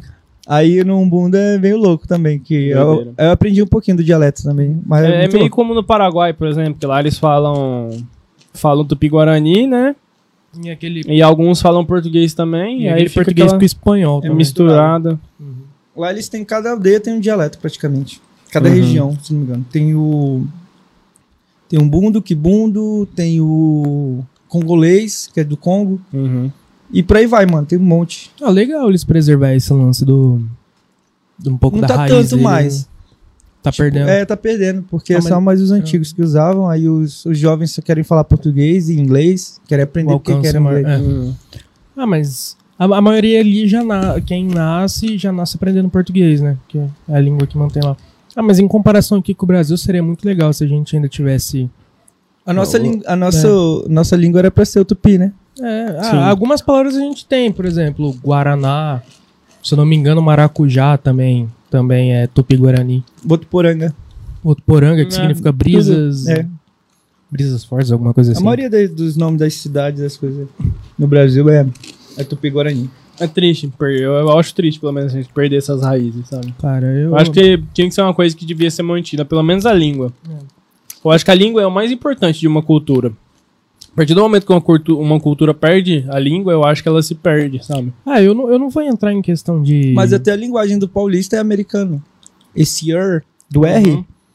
é por causa é. por causa dos americanos. Uhum. É- é- porque o R do tupi-guarani é o que eu falo, o R de porta, por quê? Porque Uhum. no Você tem tupi-guarani você fala você isso. hora, né, cara? É. Então as pessoas falam assim, ah, o R correto é o R de São Paulo, do paulistano, né? Uhum. porquê? Porque não é. É o, é o R do carioca mesmo. Aham. É um Infelizmente. Infelizmente. Infelizmente é isso. Eu não, não curto. Até R eu por- acho legal. Até de Eu acho bem da português em Portugal. Não, não, é curto, não curto muito essa briga, sabe? Ah, Por causa sim. do negócio, Uhum. eu não curto muito não, esse, tipo, falar dessas coisas. aí. Mas, tipo, é, é esse por causa do tupi, né? Se a nossa linguagem materna é, é o tupi-guarani, o R do tupi-guarani é assim. Uhum. Eu entrei numa, numa, numa pensamento filosófico uma vez sobre isso. Tipo, cara, quem é aqui do interior, principalmente, que a gente fala mais er, agora quem é mais de São Paulo faz é, tipo porta, Porta, porque... né? Porta, igual nós fala aqui. eu, falo, eu penso que se a gente for para os Estados Unidos e aprender o inglês, eu acho que tem mais facilidade. A Lara, por exemplo. Sim. Acredito que uma pequena influência, assim, às vezes que imperceptível para ela, mas faz o inglês ficar mais pare... o inglês ficar mais Mas sim, parecido ela, ela tinha bastante, bastante. sotaque. Apesar de, pra mim, eu não percebi, mas o pessoal de lá falava que ela tinha bastante sotaque brasileiro. É, porque É porque o brasileiro tem o, o- a mania de colocar o i no final, né? é, Uhum. Tipo love. Ele fala love. é, Love. love. Ele Cat, coloca o dog. i. Cat dog. Bate. Aí os americanos falam isso, né? Que o nosso sotaque é isso. A gente deixa pra eles fofinho o inglês. Uhum. entendeu? Mas, por exemplo, tinha, Fofis. tinha amigas dela. tinha amigas dela da Espanha, às vezes, que ela não conseguia entender de tão, tão forte o sotaque que elas tinham. Cê- parecia outra língua, era o inglês misturado com sotaque espanhol, e na hora que a pessoa falava, você ficava. Se tu vê o indiano falando inglês, eu tinha um amigo, Aham. o Raj. Ele é indiano. Ele só falava inglês. Uhum. Nossa, eu cara, não sou nome do inglês, cachorro, mano. Mas eu tentava. Deixa ele ouvir isso. Perdão, Raj. Perdão, Raj. Cara, eu te dou- Sacanagem. Senta, Raj. ele é de boa, ele é gente boa. É, o meu cachorro é gente boa. Ih, caramba. Tô brincando, tô brincando. Ele falava inglês tipo. Good morning. Aham. Entendeu? Um meio como assim. Era Não, bem e, e lá, lá na Índia, se não me engano, a segunda língua deles é inglês. É, tem o lance de software lá na Índia, lá é imenso, cara. Eu tenho muita vontade de ir pra Los Angeles. Tanto pra entrar Fino. de cabeça na, na cultura latina que tem lá. Porque Califórnia lá não era dos Estados Unidos, era do México. E eu acho que o inglês lá é mais de boa, se perceber. Porque tem muito do sotaque latino envolvendo lá. E às vezes Uhum. um pouco do espanhol ali. Dependendo onde você, você capenga um pouco, mas pega o jeito. Acho legal. Ah, é a mistura de tudo, mano. Na hora que você vai ver, não, não tem como você se livrar do... Até os caras lá têm o sotaque entre eles, ainda mais país de dimensão continental, igual o Brasil, igual os Estados Unidos. Você tem variação de língua que é muitas no, no mesmo espaço, sabe? O brasileiro tem. Cada, cada estado tem o seu dialeto, né? É, basicamente. A riégua. A vaia cearense, eu, eu racho. Aqui Eu sou filho de cearense. Tu- Tua família costuma dar aquelas vaias? O quê? Aqueles gritos? Aí dentro. Não, não, aí dentro não. Eles dão uns- é um, gritão, tipo, já viu aquele vídeo? "Ih, Queima quem. Aham. Filho do Tif, perto do pulmão. Eu tenho um amigo que ele é cearense. Ele, ele faz faculdade de odonto comigo. Um salve aí, Abraão. Abraão Sampaio. Pai de multidões. Cara. Ah, os pai- o pai dele é pastor também. A irmã dele chama Sara. É, direto, eu peço pra ele. Eu fiquei enchendo o saco e eu falo, Abraão, grita aí uma vaia aí pra mim, por favor. Eu gosto muito do sotaque. Cara, eu, eu acho muito, muito legal. Vamos, ler, vamos ler umas perguntas aí? Pode ser. Começa Ó. aí, então. Com matemática eu não sei, não. Eu, ó, qual é o valor de pi? Eu não assisti o, filme. não. ah, tá. Nossa, cara. Eu perdi esse filme na escola uma vez que não assistiu. Não tem nada a ver aqui com o assunto, mas. Eu vou começar aqui de baixo pra cima. Começar aqui com a pergunta da nosso grande parceiro, a PH7 Company. Perguntou, a gente falou sobre isso no início, mas acho interessante a gente voltar nesse assunto aqui, que perguntou qual o ritual que faz pra despertar a criatividade. O ritual, você tem que matar sete galinhas. Uma folha de arruda atrás da orelha. Reza Você três faz um pix. Quer despertar a criatividade? Faz um pix de 100 reais pro número 16. Quer despertar? Faz, Despertar a criatividade. Passa metade no Pix. Tem, tem muitas coisas que você pode fazer que desperta a criatividade. Falar no âmbito do desenho. É, você tem que ter uma, uma referência. Escolhe sua referência. Que nem você, você gosta do old school. Então você vai achar os melhores artistas nessa área para que você tenha eles como inspiração. Então dentro disso você vai se inspirando no que eles fazem. Exatamente.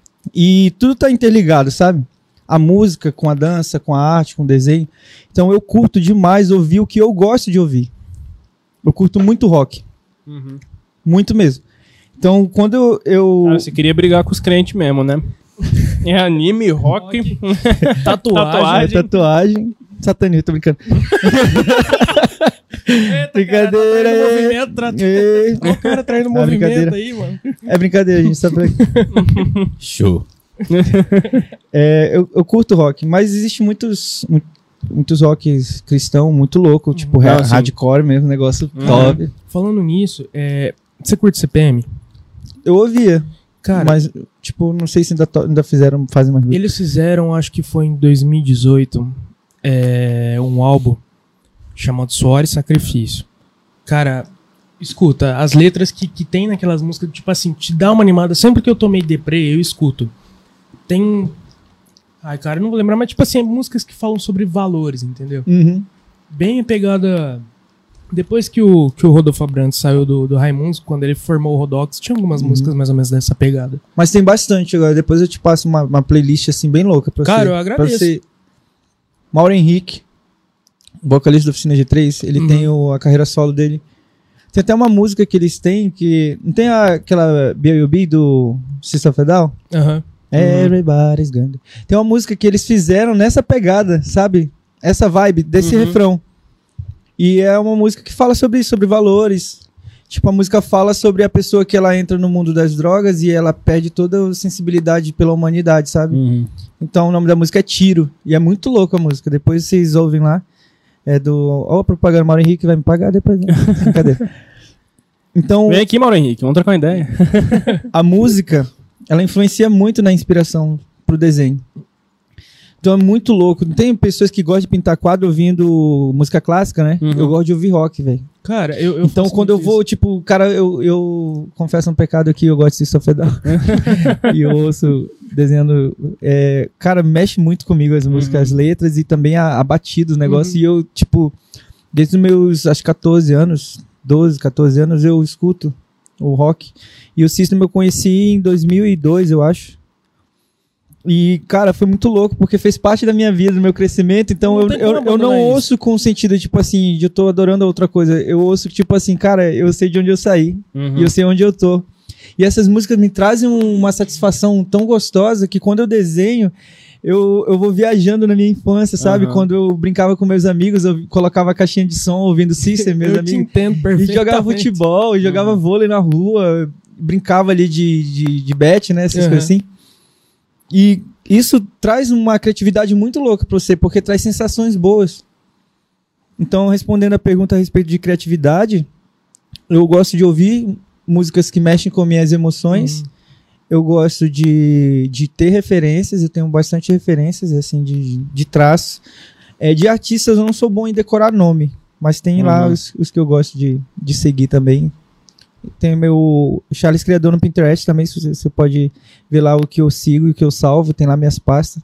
É, dependendo do que você tem muita referência escuta, boa. é, ele gera até intensidade no desenho. Sim, Que nem é, esses, esses dias atrás, eu acho que foi meio da semana passada, eu, eu voltei a desenhar de pouquinho em pouquinho, eu tô voltando agora que tô um pouco mais eu livre. vou ficar no teu pé agora. É. Olha É, de é, desespero dele. Aí. Eu, eu tava até desenvolvendo um logo pra, um, pra um- uma ideia aí que eu tô criando. E a música sempre tá junto comigo ne- nesses desenhos. Como eu, eu pego muita referência do old school e tal, eu, eu sempre gosto bastante de coisas ali voltada pro, pra cultura custom em si. Uhum. Tanto que a, a, a banda que, que, eu, que eu mais curto, que eu pego um pouco do estilo, tem o, o lado artístico disso também, que é o Rick Clayton. Tem o, o Von Dutch do Pinstripe, não sei se você já ouviu falar sobre Pinstripe, que é aquelas linhas bem fininhas. Uhum. Tem Hot Rod, aqueles carros bem. E coisas desse tipo. Eu acho, cara, sensacional. E sempre quando eu tô desenhando também, Referência é sempre com, é, bom, mano. é com música junto. Rapidão, antes de con- continuar aqui, ó, a Lara tá puta porque eu tô queimando o filme dela. Na verdade, o amigo dela lá dos Estados Unidos falou que ela tava com sotaque depois que ela voltou pro Brasil. Mas na Hum. verdade ela era uma das que menos tinha sotaque e inclusive a professora dela demorou pra perceber que Perdão, ela não era Lara, eu nem te conheço, Ok, mas eu te peço perdão. Desculpa. Ó, Ela é tua namorada? É. Ou é namorada dele? eu, eu, eu, eu achei que você falou agora, é tua ex-namorada. Eu falei assim, agora é. É que deu uma ela ficou prendida na língua com dele. ele. Uhum. Ela é. Tô brincando. Depois disso aí ela vai virar ele. Enfim, É, o inglês dela é pica demais, mano. Deixa o contato dela Felipe- pra aula. que- tá precisando de aula de inglês? Ela não sabe dar. Já pediram pra ela, não dá conta. Não tem paciência ou ou a didática? Não faço ideia. Ela vem aqui responder outro dia. Então. É. Enfim, Pirro, né? Nós Podia fazer um bagulho zoando uma vez. Imagina, botar ela no meio da Praça da Matriz, colocar uma câmera assim de longe, assim, filmando. Como se ela tivesse perdido aqui, tá ligado? falando inglês? É, falando inglês com os. Os caras ficam assim, sem falar nada. Uma boa ideia. Lara, guarda essa ideia aí que nós vai fazer isso acontecer. Bom, Enfim, o Felipe Gabriel Larini marcando a presença mais uma vez. É, mais, mais uma, duas, três, uma, quatro, duas, cinco, vezes. Vamos lá, deixa eu ver de onde eu começo aqui. Começa Ele- aqui. Ele falou, é, Ah. primeiro não foi uma pergunta, né? Mas ele falou, não conheci o cara. Entrei no Insta dele e fiquei com vontade de tatuar todos os desenhos dele. Já tatuou comigo.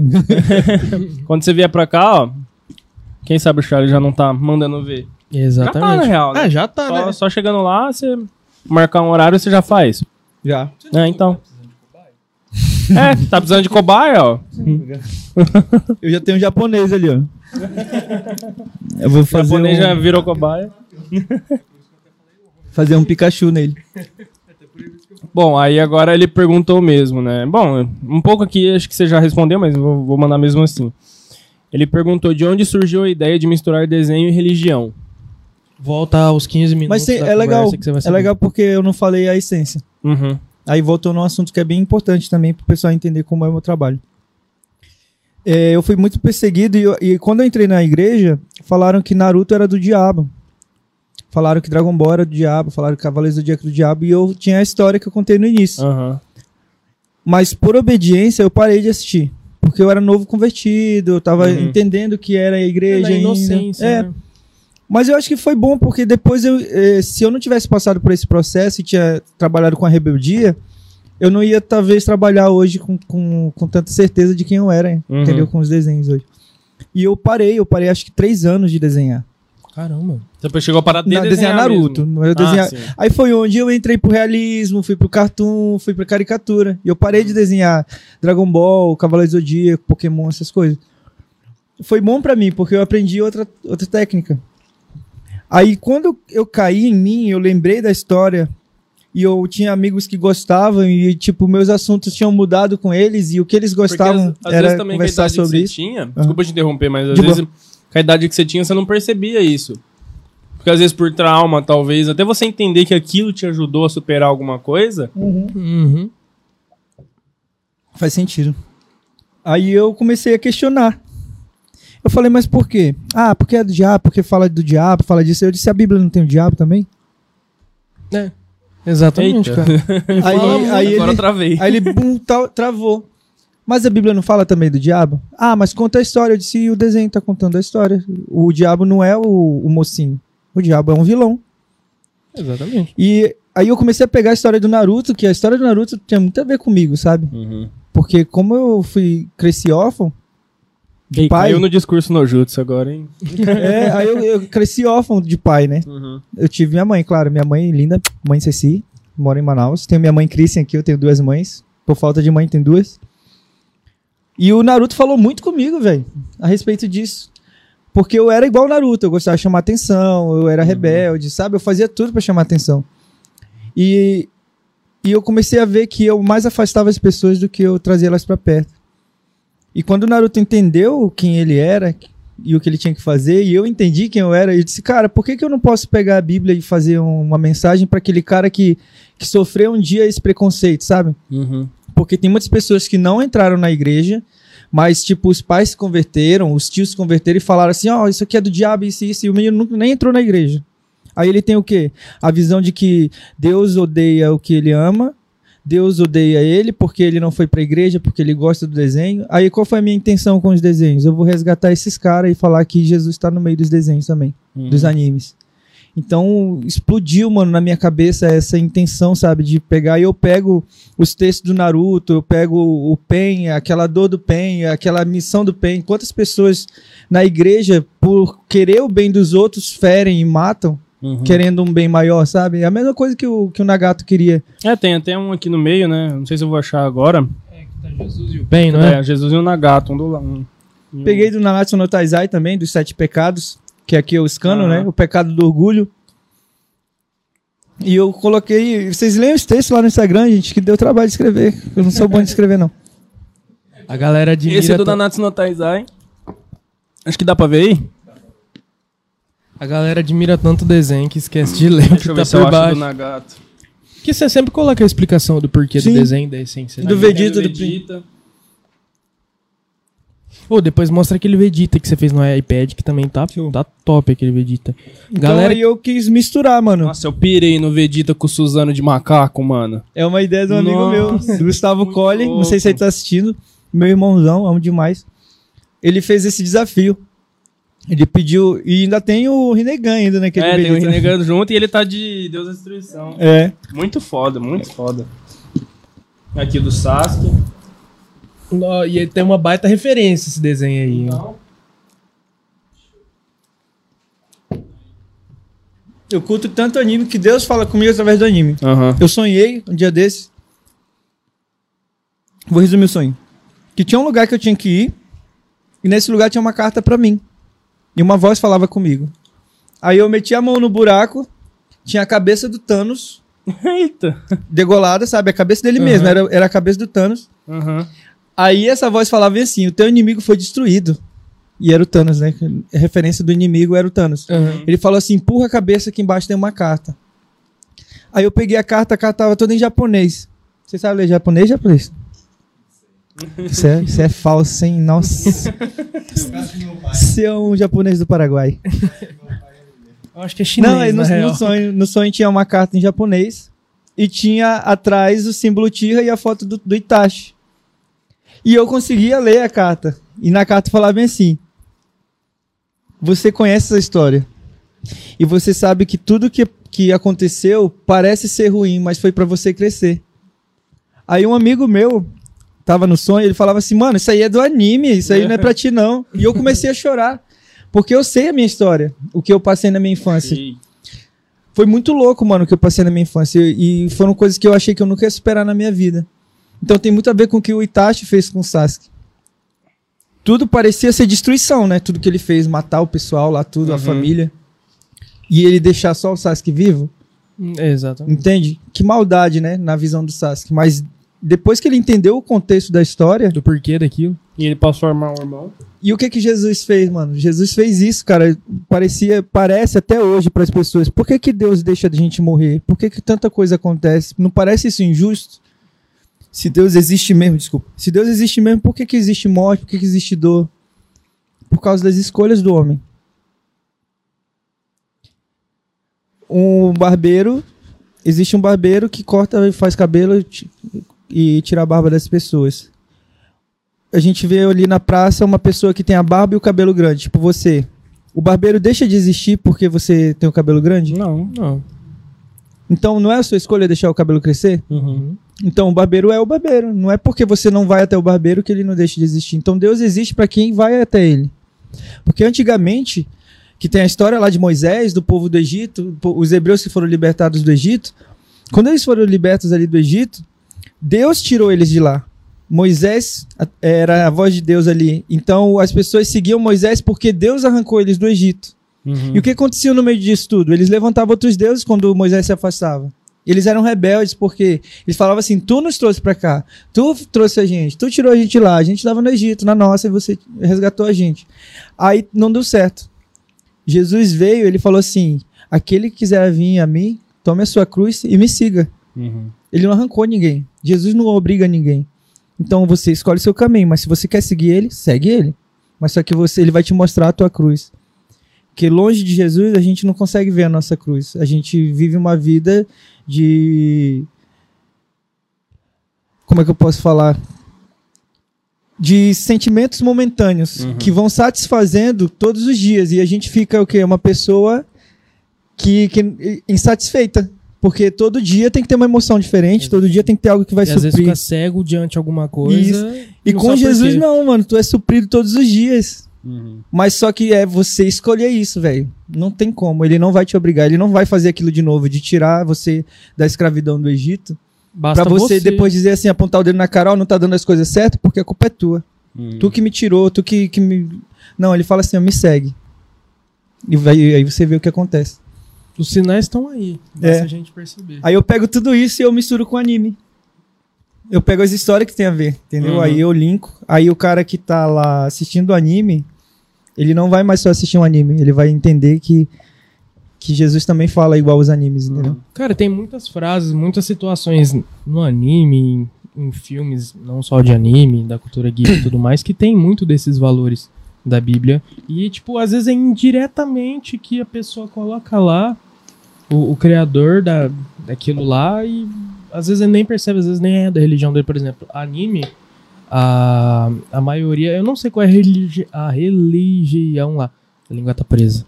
Aonde? No Japão. Eu sei que A maioria tem é uma budista, influência. se não É, me budista. Então, e às vezes indiretamente tem esses valores. É. É filosofia. É. Filosofia, né? E tem muito Desculpa. disso, né, cara? Mas, bom, vamos ler mais um? Eu sou apaixonado pelo Japão, mano. Ah, É sério, velho. Manda mais uma aí. ó, eu vou ler aqui a pergunta do. Peraí, que eu não vi o Não, manda nome. do Felipe. Vamos tirar os dele depois. Hum? Beleza. Tá, qual que, é, qual que você leu dele aí? É, né? Falta Sobre a referência do, do anime Você com a lê- Bíblia. Essa aqui, essa aqui. Começa nessa. Essa aqui? É. Não precisa abrir, tá, tá inteira aí. Não, não, faltou um pedacinho. ali. É, você já foi criticado por colocar a religião nos seus desenhos? É, foi Muito. aquilo que você falou. Muito. Porra! Ô, ô, Felipe, meu Deus Ah, do mas ele céu. mandou antes, né, mano? É. Dá um desconto pro cara. É que eu não vi, perdão, Felipe. Dá mais visualização pra nós do que. Felipe, Vê- vê- obrigado por perguntar, Felipe. Ele vê, vê, vê um. Eu tenho marca cada de episódio ele pregos assiste aqui na três mão vezes. já. Marca de pregos aqui, ó. Fui crucificado. Cada episódio o Felipe assiste três vezes. pra, pra contar a visualização pra nós. Felipe, te amo. Eu já te amo também, Felipe. Não sei aqui você é mais. daquele vídeo impressão. Qual que eu leio? Lê de cima. Mua. As duas de cima. As duas de cima. Tá, vamos lá, mais uma. De quem? Do Felipe. Quais são, quais são os animes que mais te influenciaram no seu estilo de desenho? Naruto. Dragon Ball. Cavaleiro Zodíaco. É... Show? Não, não tanto. Eu não curtia muito o traço. É, ele é meio secão, né? É, Meio não é que tem uns traços que, que eu não curto, que é. Fica meio desconforme, sabe? Desproporcional. É. Você já notou meio que cortando um pouco do, do assunto, mas estando envolvido. Já percebeu? É lógico que com o tempo vai melhorando a qualidade do desenho, o formato que é Uhum. feito e tudo mais. Mas você vê alguns animes de antigamente, principalmente os figurantes que estavam no fundo, mano, os caras feitos tudo tortão, tá ligado? Uhum. Samurai X, um- uns animes mó antigão, os caras tá tudo torto lá no fundo, mano. Tem uns episódios do Dragon Ball. Eu falei, pô, Coriri, o que aconteceu contigo? E aquela. E todo aquelas pausadas, não. aquelas pausadas que os caras dão no, no Naruto, mano. Aquilo é a melhor coisa do mundo. A luta com o Pen, O olho velho. tá aqui, o outro tá assim. Eles param nos frames do... É, É. tudo deformado, fudido. Mas o mano. Naruto, ele me passou muito a, a referência. Ele é um traço simples. Você percebe que ele não tem muito detalhe. Mas ele é rico em sentimento. Exatamente. Os- as movimentações dos dedos, os negócios, a, o, os pontos de fuga, o 3D do desenho é muito louco. Tipo, uma câmera. Aquela cena do Gara que ele tá olhando pro Rock Lee lá naquele início de luta. Aham. Que ele tá de cima, assim, é como se estivesse naquelas câmeras. Que deixa tudo redondinho. como Aquela é? olho de peixe. É, tipo É. olho de peixe, entendeu? Essa, essas paradinhas me deu muito. Tem, ele, Naruto tem um, um, um jogo de é, Videogame? percepção. Não, Ah, tá. não. É Mas tem também, né? É uma, é uma de jogo de videogame. videogame. Tem um jogo de. Ele tem uma. de xadrez. Ele tem, Dama. Dama, né? ele tem uma. Perspectiva. Isso, perspectiva. Perspectiva. Perfeito. Que Era a jogo palavra é que eu esse? queria. Perspectiva. É da estrela? É, não, é do Play 2, mano. Ah, tá. É da Grow. Enfim, ele tem uns jogos de per, per, per- meu Deus do céu. Per- perspectiva que encanta, sabe? É, é um negócio que eu vi que se perdeu muito. Tudo bem que a- talvez vai melhorar um pouco agora, porque o Kishimoto entrou de novo, mas eu vi um negócio que se perdeu muito em Boruto. Boruto, né? Ficou no... As animações de luta são boas, mas... Ficou linear. É, ficou, parece que... Desenho.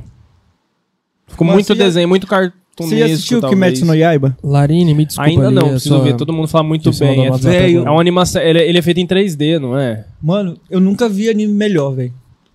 Todo mundo Verdade. fala que a qualidade gráfica É, você de, fala de Kimetsu no de Yaiba é muito enredo bom. ou de... De É, tudo. é um todo, velho. É, o enredo é bom. muito bem. Os traços são. É porque não é nada igual a nada. O Kimetsu no Yaiba não tem nada igual. Tu vai olhar assim e não parece nada que tu já viu. Hum, Não é- é, tipo assim, claro que tem referência, né? Porque eu já vi aquela cena pelas internets afora. Aquilo lá me conquistou bastante. É que assim, eu perdi um pouco da paciência pra assistir anime. Uhum. Eu não sei, hoje em dia eu não consigo ver como eu vi antes. Eu Minha tentei. paciência salda sua paciência. Eu passo paciência. Eu assisti Attack on. Titan. Minha. Por favor. Eu, Eu assisti Attack on Titan quando lançou a primeira temporada ali, 2013. Quando acabou a primeira temporada, eu acho que foi três anos pra voltar a segunda. E aí, E agora vai mais um século pra terminar, né? Não, e aí quando, quando voltou Attack on Titan, eu falei, nossa, é a segunda temporada, preciso ver. Aí saiu a terceira, aí saiu a quarta. E aí eu fiquei tipo. Eu, ia, eu tinha tanta vontade de ver o que, que ia acontecer que demorou tanto tempo e hoje em dia eu, eu tentei. Vou começar do, do, do começo esses dias e não consegui. Quem é Eren mesmo? É, porque eu lembrava bastante coisa, mas eu quis pegar do começo realmente pra ter a experiência Colossal, completa. Que é isso aí? Pra ter a experiência completa. TV Colosso? Nossa, você puxou essa daí. Titã de, É. de cachorro. Essa daí você puxou Eu vou fazer um do fundo do baú. Faz, faz, faz. Colossal. É a Priscila. É. A Priscila é o quê, meu? Um shih tzu? gigante, né? A Priscila é o quê? Um shih tzu, não é? É um cachorrão mó cabeludão, tá ligado? Eu não nem sei, por que que Eu nisso. desconheço. Pra mim, todo cachorro peludo é poodle. Não, já, mas eu não É que conhece cachorro, todo peludão é poodle pra mim. É. Nossa, mas. Bom, enfim, aí eu tentei. Só que aí eu vi essa cena do. Esse desenho vai ficar muito bom. Ele tá aqui pulando na minha cabeça, assim, atrás do muro gigante. né? Como que era aquele negócio que foi a hora do almoço, não era? Tá na hora de matar a fome. É, tá na Nossa mesa. senhora. Nossa, é muito entrega muito antigo idade, velho. Ó, ó, que a gente não é tão velho em comparação. Não. Em comparação a você, a gente é bem novo. Você tá com quanto? 32? 10 anos. 10 anos de diferença. Só isso. Uma vida E inteira. eu tô ligado que desenho que é. Na minha época ainda passava TV Colosso. Não é um desenho, né? Não, posso concluir. Era um Os programa. bonecos. Não, sei que se dane aí. Você não vai falar mais nada, não. Tchau. É de bambu luar também. Bom.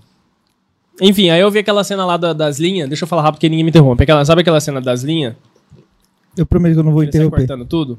Uhum. E aí corta a cabeça do maluco? Eu vi essa cena. Aquela cena eu fiquei apaixonado. Só que eu fiquei com preguiça de ver.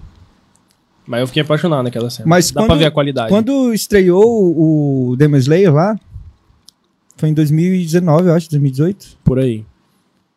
Eu assisti o primeiro episódio, eu fiquei louco. Mas só que eu tava sem a paciência. Uhum. Eu disse, "Ah, não vou assistir mais não. Não assisti. Eu não assisti nada. Uhum. Eu assisti o Attack on Titans há pouco tempo, acho que ano passado. Que entrou num hype E eu fui, eu também. fui. É porque eu falei, eu tenho que me atualizar. Uhum. Porque eu vou ficar sempre falando da, da comparação de Naruto e Dragon Ball pro resto da vida. Eu vou ter que, ter que eu tenho que pesquisar os os caras que estão que estão aí agora, entendeu? Mas é por eles, entendeu? Aí eu apaixonei de novo. Por isso que eu falei, Aham. se tu pegar o gosto, tu assiste, mano, e esse Demon Slayers o Tanjiro é Jesus, velho. É sério, mano. O Tanjiro ele é Jesus, que ele, Uhum. ele é ele consegue ver graça e ele consegue ver compaixão em demônios, mano. Uhum. E, ele, e, e o anime mostra o porquê que o cara virou demônio. O que que transformou ele aquilo ali. E o Tanjiro, tipo assim, ele, ele faz algo que a pessoa sempre esperou, talvez do pai. Tem um, tem um, um Oni lá que ele escrevia histórias. E o pai dele falava que era tudo um lixo, pisava nos desenhos dele desde bebezinho. E ele já era um demônio grande, entendeu? Uhum. Mas só que ele tinha essas memórias na cabeça. E esse rancor transformou ele nesse demônio. O, o demôniozão lá, que eu não vou ficar Uhum. falando aqui pra não dar spoiler, ele transformou esse garoto em um demônio depois que ele cresceu. Quando o Tanjiro vai lutar com ele, o Tanjiro, eles têm que cortar a cabeça dos demônios. Quando Aham. ele corta, ele corta uma parte do teto da casa do cara lá, cai todos os papéis das histórias dele no meio da luta. E o Tanjiro vai pisando assim, ó, pra não pisar nos papéis do cara, velho. Ele vai Ah, desviando tá. dos papéis e o cara percebe aquilo. Aí quando o Tanjiro mata ele, ele olha pro papel e ele fala assim: Suas histórias são lindas. Aí o demônio chora assim, ele vai virando poeira, entendeu? Tipo Caramba, assim, era tudo que ele queria ouvir do pai dele, entendeu? Putz, Nossa, velho. Eu arrepio inteiro com esse anime, velho. Uhum. Da hora, eu preciso ver, mano. Cara, ver, eu preciso me fala. atualizar muito. Outra, outra, outra, outro anime que eu ouvi falarem bastante, apesar que eu ouvi falar que a segunda temporada foi meio ruim, mas é aquele Promise to Neverland. Eu tô pra assistir esse Pô, anime. muita É. gente tá falando bem dos animes da Netflix também, né, mano? Alguns sim. Castlevania disse que foi muito bem também. Acho Eu que conheço última um temporada dublador agora. muito top. Mas não sei se ele mora em São Paulo. Ia ser legal vocês fazerem Quem um- que é? É o Francisco Júnior. Ele dubla o Aquaman. Ele Dos dubla. filmes atuais? É. Ele faz a voz do Caramba, Aquaman, do. Scanner. Ah, tá. Sei. Ele faz a voz do, do Hashira da Terra, nesse Demon Uhum. Slayer. Ele faz alguns lá do, do Jojo, alguma coisa, esqueci. Bizarre Adventure. Ele faz o Sukuna do Jujutsu Kaisen. Uhum. Outro anime que eu também ouvi falar muito bem. E Ô, ele é Japa. uma gente boa demais, velho. Nós tá falando de anime aqui, você tá muito quieto, Você tá mano. vendo alguma coisa? Sim, a última coisa que eu vi mesmo pra valer foi quando saiu a última temporada de Shingeki no Kyojin, né? E E- até o jeito dele de falar é diferente, né? Você viu? O cara é oriental. Já sai em japonês já. Isso porque nem fala, tá no sangue, pai. Mas, mano, é. uma- Eu sou muito fã e eu falo pra todo mundo que me pergunta, eu sou completamente apaixonado. Não sei se vocês viram Full Metal Alchemist. Brotherhood. Nossa, Top. Pra mim é o melhor. Edward. Pra mim, cara, Melhor anime já eu feito. ainda quando não encontrei na- nenhum como esse. Acho que na Band passava. Eu achava que o. O Shingeki ia chegar. Porque o Shingeki tava, tava só em É. crescente, né? O Ele Shingeki. caiu lá daquele muro lá e morreu. É, daí. Eu, eu já li o mangá de Shingeki, né? Eu já sei como acaba. Eu já sei como acaba tudo, né? Mas, cara. Não vou falar nada. Porque tem uma galera aí Eu que sempre não viu. fui curioso, fiquei Não fala que no final ele morre. Ele vira um titãzão. Colosso. Um colossal. Um colossal. Ele vira um, um cachorrão. Se você não chegar em casa e não fazer esse desenho, você não dorme, cara. Mas, cara, o Metal. Dragon Ball fez muito parte da minha infância. O próprio Naruto fez muita parte da. Não, eu- qual o nome? Nossa, você viu? Naruto. Traz um temaki aí pra mim aí que eu tô com fome. Sasuke? ah, cara. E eu tava pra ver. Esses dias só que eu tava a fim de começar a ver, tava, do nada eu comecei a querer ver anime de esporte, cara. Não sei porquê. vôlei, É, de né, vôlei, É, tem acho uns que de é basquete da hora. no basquete, galera Acho que é porque né? eu fiquei com saudade de Super Campeões e Inazuma Eleven, tá ligado? Aí. Aí eu falei, cara, eu quero ver um anime de Super esporte é agora. Isso aí seria Super 11? É. Ah, tá. Ô, vamos falar. Nós- por favor. Super Vamos dar 11. da Shinryu Gata Yuta. Não, para com isso. Eu não sei o que eu falei, não, tá? Tá pior que a galera lá da, da África que fala português rapidão, tá ligado? Não entende nada. Nossa, eu sabia, eu sabia a segunda abertura. ah, Eu sabia as duas de cor do Super 11. Mas a segunda abertura era mó difícil, era mó speed flow, mano. sei, somos... Tinha mó speed flow na música, É. demorei mó cota pra Alô, pra- Spinard, regrava aí. Eu não sei o que é Speed Flow. Isso aí, speed flow é. Aquele rap rapidão. A galera do rap, tipo, Eminem. tipo Eminem. Exatamente. É um speed flow. A Eminem é é a esposa do Gustavo conversando com a amiga dela, Bia. Beijo pra vocês. Elas falam, que ele passou pra cima? Ah, menino, pegou mesmo. Eu fico assim, gente, Você só entende o finzinho da frase que dá uma Coloca em slow motion e você entende o que elas O falaram. Paulo fala muito É, o Paulo, cara, o, o o Paulo ele tinha um dialeto na casa dele, que toda vez que eu entrar, ele tem dois dialetos. Ele tem dois dialetos. Um que ele usa na casa dele outro que ele usa co- com, a gente. O que ele usa com a gente, a gente entende, compreende normal. Mas quando, a partir do momento que você pisa dentro da casa dele, a família dele tem um dialeto próprio ali dentro. Principalmente por conta do Leandro, que é o padrasto dele. E ele fala, ele fala mais rápido do que ele pensa. Então ele começa a falar assim, assim, é. é, é, Tem é hora que não sai palavra, você só... Pega ele pra mim. E ele- É o Mutley. Você não entende. Nordestino é muito assim, fala rápido pra caramba também, né? Você tem gente que dependendo, a galera do, estado Nordeste aí, você não consegue entender o que a pessoa tá falando. Eu trabalhei numa loja que a gente vendia várias coisas, né? Sabe, tipo, loja de conveniência? Aham. Aí uma vez foi uma moça numa nordestina comprar lá. Aí ela chegou assim, tem credatim? Aí eu, oi? Ela tem credatim? Ticaracatica. Aí eu falei assim, moça, não entendi, ela é credatim. Aí eu... Aí o meu amigo falou assim, crédito da TIM, mano. Nossa! Tem credatim? mano. É credatim que ela tinha falado. Tem credatim? Ô, louco. Aí eu vi assim, ó. Gente, que deve ser alguma coisa, algum Eu produto, conheci, não eu conheci uma moça do É Maranhão. chiclete. É que eles não falam TIM, eles falam Ela TIM. falava É. muito rápido, mano. Titia. Fala muito rápido. Ela fala assim, tem credatim? É Aí porque é um sotaque muito forte. Eu acho que É. aqui no Brasil a gente não tem um sotaque tão forte Cara, quanto eu, o dele. eu sei que tem um, um, Eles falam rápido, mano. um estado, não sei se é norte, se é nordeste, novamente, por favor, me corrijam se eu estiver Eu errado. corrijo, pode falar. Que é um que o pessoal que fala, tipo assim, as palavras certinho. Não fala, tipo, as palavras. Fala as palavras. Lá em Tipo, Manaus a gente tudo- fala assim. Tudo. O Nordeste, eles, eles são os melhores escritores, né? A maioria dos melhores escritores do Brasil são nordestinos. Ah, o Brauli tá aí. Nossa, velho. Eu encontro com Fátima Bernardes. Eu faço questão de acordar cedo quando eu tô de boa, só pra ver. Eles falam a concordância certinho, velho. Exatamente. E eu estranhei muito quando eu vim pra São Paulo, que o pessoal não usa plural aqui, né? Uhum. Plural é bem difícil de É. usar. E a conjugação do verbo. Mas é cultural, não tô falando mal. Acha, mano, que isso é as coisas da tua cabeça. É tipo assim, quer que eu pego? Aí eu. Hã? Quer que eu busco? Aí eu fiquei assim, a gente. Né, quer que eu busque? Quer que eu pegue? Aham. Mas só que eu vi que era cultural e eu, no, no começo eu fiquei meio assustado. Nossa, cara, eu né? nunca tinha reparado nisso. Eu- eu- eu- Agora que, agora que ele falou, minha cabeça vai explodir, assim, toda vez que eu E, ouvir. e, e- e você você acostumou com isso hoje em dia? Não, hoje eu acostumei. É que nem o Acha, né, de Fernandópolis. Eu acho legal. Acha? Acha? Eu não entendi. A pessoa fala assim: é, quer que eu leve pra você? Aí, acha? Aí eu. Hum. Achar o quê, meu Deus? Lá, lá, lá no, no Rio, tá com uma. né, Já ouviu a galera falando ainda? Ainda. Ainda, é, mas eu não, eu não eu falo na onde? Então, Não, esse daqui morou Não, uma onde? vez em Santa Catarina. É bah. chegou pra cá falando os guri. É, Como é que é o- guri, Não, até, guri. até hoje, cara. Até hoje. É que eu voltei esse ano, né? Eu voltei esse ano Mano, pra e- cá. e- Eu não pra sei. Ele é penal. É, Eu- chegou falando, é. chamando estojo de penal, quase deu um. Eu não, é, o estojo é penal. Não, mas estojo eu não falo penal. Ah, tá. Tanto Quase que lá, tanto que código lá eu bati o pé. Eu ia lá no Vocês Google e escrevia penal. O que, que você tá vendo aqui? Daí ia das Penal códigos, direito. código penal, cara. Mas até hoje eu falo tu. Hoje em dia eu não sei mais falar Ah, você. tu, eu falo tu porque. Uma época que eu falei Sei lá, ficou mais também. rápido pra mim falar tu, tá ligado? fácil. E guri. Guri e piá. Falo. Piá, piá. Guri, crer. piá, égua. Lá em Joinville eles falam égua, mano. Tipo, é o nosso acha. Não, Aham. não, acha é tipo, não, fa não precisa, né? Uhum. Mas lá em Joinville eles Ah, falam. eu acho que ele tem todo esse. É, eu acho que tem vários É. sentidos, né? Mas lá em Joinville eles Acha, falam mano. égua pra Acha, tipo, Você é louco. é, caralho, que foda, Aham. tipo, ah. Não, o acredita. ainda, o ainda do Rio, do, do Carioca, até hoje eu não entendo. O Você che- o cara chega e fala assim, ô, você vai no fute hoje? O cara fala ainda.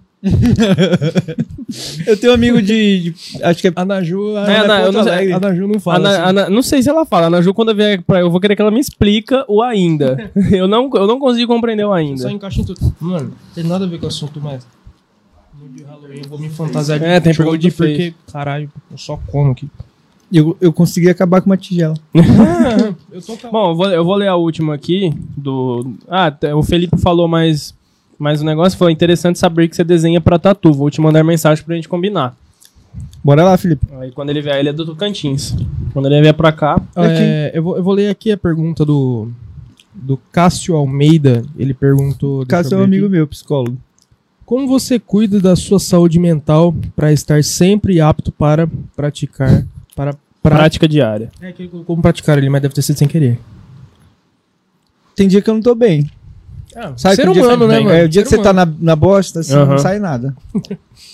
Mas eu acho que é quando eu tô muito ansioso, eu não consigo, velho, fazer. Eu e o também. Cássio me conhece como ninguém, que ele é um cara assim que me ajudou muito, sabe, em alguns alguns problemas que eu tinha com psicológico assim a respeito de ansiedade Uhum. e muita coisa, velho. Ele me, me ensinou muita coisa. E eu sei que essa pergunta dele aí é mais Aham. pra eu tentar explicar um pouco do que eu passei. Mas eu acho que quando você tá bem consigo mesmo, as coisas fluem. Uhum. Mas também, às vezes, quando você tá mal, mas você não tá ansioso, mas você tá mal, você consegue externar isso através de.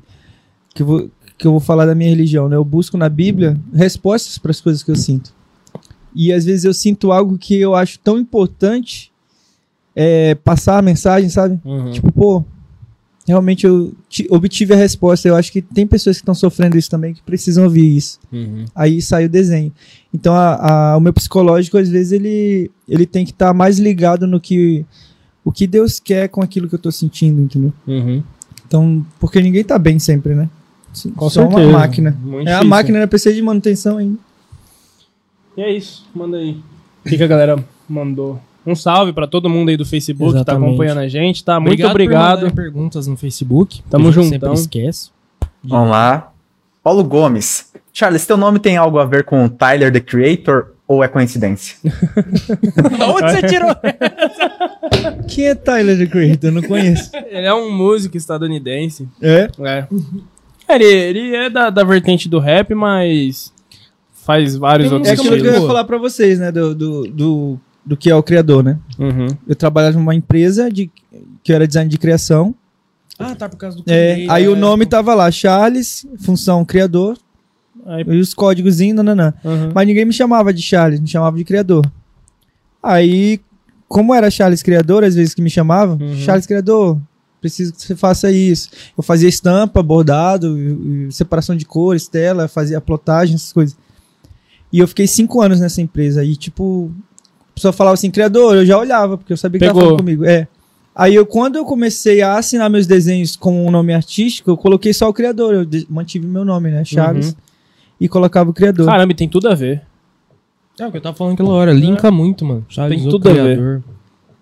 Mas fitou perfeito, assim. É, aí as pessoas acham que eu quero ser Deus o Criador, entendeu? Mas não é isso não, tá, gente? A marca ou o Criador é Deus. Uhum. Charles Criador é que ele cria artes, desenhos mortais, que são desenhos normais. Lê mais uma aí pra nós, Japa. É, Duda Grandzoli. Se você pudesse escolher um desenho para alcançar vidas para Jesus, qual você escolheria? Beijo da sua irmã linda.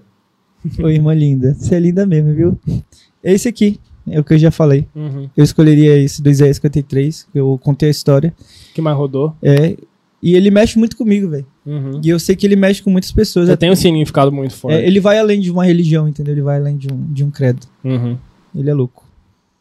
É, boa noite, galera. Aqui é Igor, irmão do Charles, que ama muito ele. Gostaria de dizer que esse cara é o mais talentoso que já conheci. Charles, deixa um conselho para os jovens de hoje que amam a arte, mas têm medo de se expressar e tentar coisas novas. Muito bom. Família tá em peso hoje, hein? Um abraço pra todo mundo aí. Obrigado. É, um abraço a eles são- minha família é família mesmo, velho. é tipo, acontece uma coisa, tá todo mundo junto. É isso. E é cara. muito legal isso. Eu aprendi a viver família com eles. Uhum. Valigão, te amo, mano. Ele é meu cunhado. Uhum. Gente boa demais, gente. Um cara incrível. Cara, o conselho que eu dou pros jovens hoje é primeiro se conheça. Pra que você não perca a sua essência. Uhum. Aí você pega aquilo que você ama e você coloca seu coração junto. Que é o que a gente falou aqui. Se não tiver amor, não adianta. Uhum. Então se conheça, se ame. Porque você se amando, você consegue amar alguém ou a- amar algo, entendeu? E não tenha medo de expressar o que você sente. Só deixa claro que não é a verdade absoluta, mas é a sua verdade. Uhum. Você vai fazer eu chorar aqui, mano. Só uma manteiga derretida pra vocês. Então, então eu quero dizer também, cara, que E aí, mais uma? É, para finalizar aqui, tem mais duas assim, da Tuca Gonçalves falou, acho que a Priscila é um sheepdog, já o que o Montilho aí tava curioso. Ah, obrigado. obrigado. O Montilho tava curioso e o Cauê Dias da Silva falou, boa Charles. Salve, Cauê! Manda o salve aí. É, Cauê, te amo, brother. mano. Salve, amo, Cauê! É nóis, Dias. Fala, Cauê. É, Dias, ô. Cauê fala assim. Ô, o Cauê, na, Obrigado, na época mano, de tá TG aqui. era só farra, moleque. Cauê é um amigão. Te amo demais, mano. Ele casou? firmeza, hein? Tá Vai noivo. casar, tá noivo. Tá noivo, né? Aí sim. Coragem da Amiga noiva. da minha namorada. Beijo, Mari. Não sei se a Mari tá assistindo. Deve tá, deve tá. Galera. Bom, pra, acho que pra finalizar, cara, deixa uma mensagem pra galera que tá começando nessa correria de ser artista, artista digital, principalmente, que eu acho que é uma coisa que tá crescendo muito ultimamente. Eu acho que é interessante deixar uma mensagem pra essa galera que às vezes tá Legal. meio perdida no, no ramo. Manda bala, Charlão. Então, a mensagem que eu deixo pro pessoal da, do, do âmbito da arte, vamos falar do digital. Mas eu acho que o que serve, serve pra tudo, né? Porque a Com arte é certeza. tudo, né? Ela tudo tá, tá ligado. A imagem, a- os sentidos, né? O nosso, os nossos sentidos, eu ia falar seis sentidos. Os nossos sentidos, eles estão sempre ligados, né? O tato, a visão. Esse negócio Nossa. de ser sentido é coisa de Cavaleiro do Zodíaco, hein? É, le- eleve seu eleva- cosmo. Cosmo. do seu coração. Eu não vou cantar. finaliza com o Angra aqui, vai. Beleza. Pega o É. violão lá depois já. Primeiramente, é, é, eu acho que você precisa, é aquilo que eu falei, se conhecer. Saiba quem você é, até onde você pode ir. Se respeite, sabe? Não se cobre a ponto de você se machucar, que isso te faz morrer por dentro. E quando você morre por dentro, não adianta, nada vai suprir. Uhum. Nem sexo, nem droga, nem pessoas, nem objetos, nem satisfação de trabalho, nem dinheiro não salva ninguém. Então se conheça, saiba onde você tem que ir, eh, saiba o que você precisa superar. Ontem eu conversei com o próprio Igor, né, que falou aí. Uhum. Ele, a gente falou sobre dificuldades. Eu falei, cara, Deus dá dificuldade pra gente, pra gente não se acomodar. A dificuldade não é pra você dizer assim, ah, eu tenho problema nisso e eu vou ficar aqui no meu comodismo. Não, ele te dá uma dificuldade pra dizer assim, você vai esperar isso aí, você vai vencer e você vai além, entendeu? Uhum. Então, as dificuldades vão aparecer, vai aparecer aí os, os bloqueios criativos, mas aprende com tudo isso. Porque se você não aprender com isso, vai ser só um problema, não um aprendizado, entendeu? Vão ser só problemas. Então, pega dos seus problemas, faça um aprendizado para você ir evoluindo. É, ame o que você faz, ame as pessoas, respeite, entenda, conheça, pesquise, se entregue, sabe, ao que você faz. É, se você quer a parte do, da, da área digital, estude. Uhum. O dom é 10% de 100. Todo mundo fala assim, ah, você faz porque você tem um dom. Não. É dedicação, velho. Eu como, eu bebo, eu visto, eu sonho, eu acordo, desenho. Minha cabeça é um desenho. Vocês falam comigo, eu imagino as coisas em imagens de, de, de desenho. Uhum. E talvez as pessoas da música, da dança é assim. Na dança eu sou assim também. Eu não, não consigo ouvir uma música que me envolve. Que não me venha passos e coreografia e saltos e giros e piruetas, sabe? Então o conselho que eu dou é se conheça, se entenda, se respeite, não se compare. Que comparação mata a gente. Porque às vezes a gente faz um trabalho incrível e vem uma pessoa e fala assim: ah, parece o negócio lá. Ah, o Taverna parece o programa do fulano. Isso é chato de ouvir. Uhum. Então, parem de comparar os outros e parem de se comparar aos outros. Busque ser autêntico. Busque ser Seja autêntico. você. Isso, seja você. Seja o criador da sua própria história, sabe? E deixa Deus te conduzir. Não tô falando de religião, estou falando de um, de um cara que me salvou, sabe? E esse cara que me salvou, ele me mostrou a, a, cor, o brilho, a vida, ele me mostrou a energia, sabe, do, do que é ser vivo e não, não viver preso mais a preconceitos, a um padrão que o mundo impõe, a um corpo perfeito, a uma dança perfeita, a um desenho perfeito. Ele me mostrou que eu sou perfeito na simplicidade de quem eu sou. Uhum. Então, respeite, ame, sonhe. É, se você quer trabalhar como desenho, estude. Primeiro ponto, seja o que você acredita que você quer ser. Não, não, não se planeje ser algo. Não planeje ser algo. Seja. Se você é um desenhista, se chame de desenhista, se apresente como um desenhista.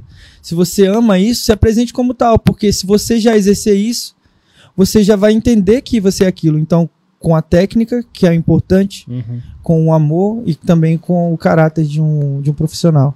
Aí você é um bom profissional. Porque senão você vai ser sempre uma cópia de alguém. Mais do mesmo. E é isso. Cara, eu tô amando Mano, fazer isso. Obrigadão por ter vindo.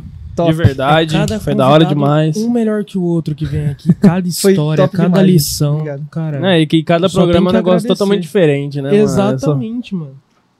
Enfim. Pessoal, eu queria deixar uma novidade aqui. Que a partir da semana que vem, que vai ter dois convidados aí. Três, na verdade. Três Pode, convidados. Três? três, três convidados. É, é, três Semana convidados, que vem é, teremos galera. três convidados. Temos novidades. Mas somente por dois aí, programas. Então é o seguinte: a partir da semana que vem. a partir da semana que vem, o Taverna vai Ah. passar a acontecer ao vivo no YouTube e na Twitch. A gente vai parar de fazer o ao vivo no Facebook. Aí eu venho Então, de novo. A gente vai.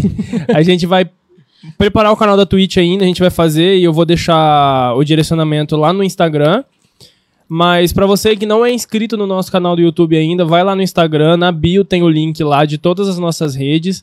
Tem o corte do Taverna, que é onde a gente coloca as melhores partes da conversa, e tem o YouTube onde vai o- os episódios inteiros e a partir da semana que vem vai ser ao vivo por lá, certo? E eu vou estar postando também aí. A Ô, gente agradece obrigado, muito. Obrigado, obrigado, Ó, obrigado. Você que consome mais os cortes do que os episódios por completo, dá uma olhadinha lá no nosso canal de cortes lá. Dá uma Eu olhada queria lá falar que a só uma gente tá coisa que eu postando esqueci lá. de falar. À vontade. É, eu queria o apoio de Fernandópolis, porque hoje eu carrego a cidade com o meu nome, cara. sabe? Uhum. E eu sinto que eu não tenho o apoio da minha cidade. Por, por eu não ser daqui, sabe? Eu ser novo. Uhum. Mas eu tenho o maior prazer, eu tenho orgulho de ser fernandopolense hoje. E eu sou daqui. Eu, eu sou amazonense, mas a minha segunda casa é aqui. E pra onde eu vou, eu levo. Porque tem muita gente lá fora que não sabe que a nossa cidade existe. Sim. E a nossa cidade é cheia de gente talentosa, velho.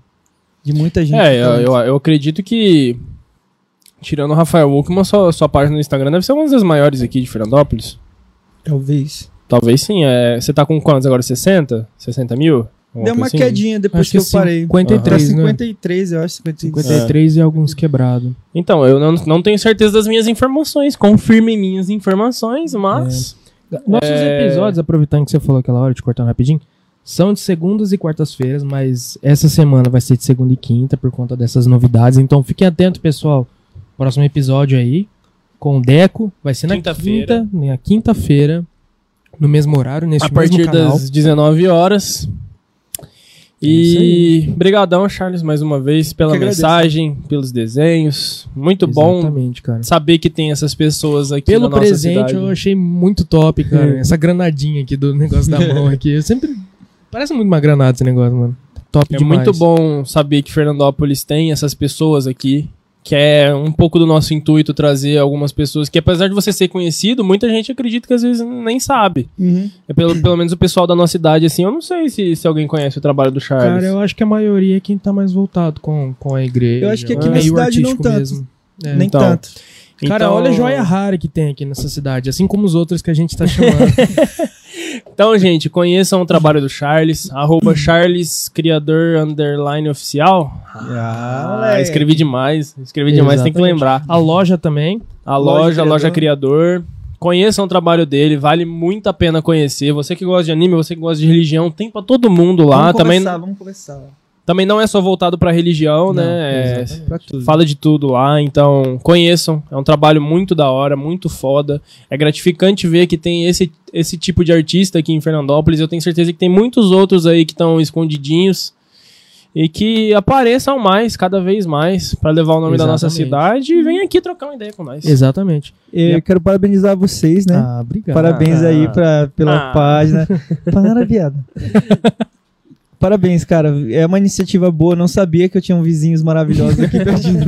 Vai, Que vai mandou o endereço aqui, seguinte, eu vou me identidade. atrasar quando eu vi. Ah, na rua de casa, gente. Vai revelar nossa Você veio identidade. a pé. Você veio a pé, não veio? Ou não? Eu vim a pé. Você veio então? Do Porra, ladinho. Pra quem Três vai casas aqui. de carro, vai rodar Três, um três casinhas aqui. Gastar gasolina de 6 conto litro.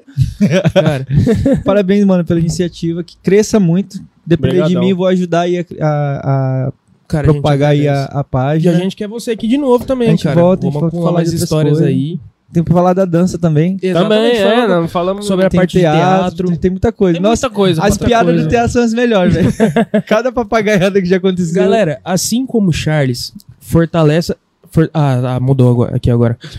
Fortaleça a cena dos artistas independentes da sua região. Você que for de fora, que não for daqui do, do interior, daqui da Alta Noroeste Paulista, como o Erivan falou uma vez, isso aí ficou na minha cabeça. Ele falou num vídeo. Alto, Alto Noroeste, Paulo, eu vi, Eu fiquei- eu vi caramba. Mesmo que você for de outro lugar e tá assistindo a gente, tá ouvindo a gente no Spotify, enfim, fortaleça a sua cena local, cara. Porque que nenhum artista, você tem noção o quão é caro pra comprar os materiais pra fazer, não só um artista, um artista na parte de desenho, na música mesmo, pra você comprar acessórios bons. Eu vou bater nessa mesa aqui. Meu microfone, tio.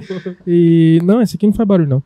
E até na, na culinária mesmo, como como o Écio, como Os o Pão pequenos do Cordeiro, produtores, pequenos exatamente. empresários. Ou comi o shimeji, eu ainda A não sei o Enote- nome da menina, A desculpa. Enoteca Bem TV também. Enoteca Bem TV. Tem o. Teiko também que abriu, que é top, de um amigo Take é top.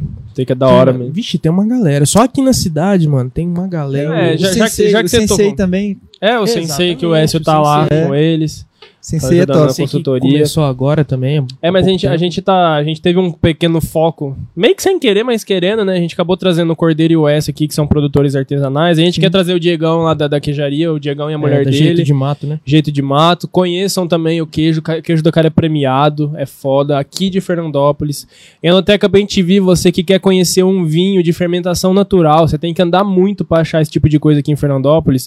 Gosta de tomar um vinhozinho? Cara, é top. Eles têm vários rótulos lá interessantes pra você experimentar.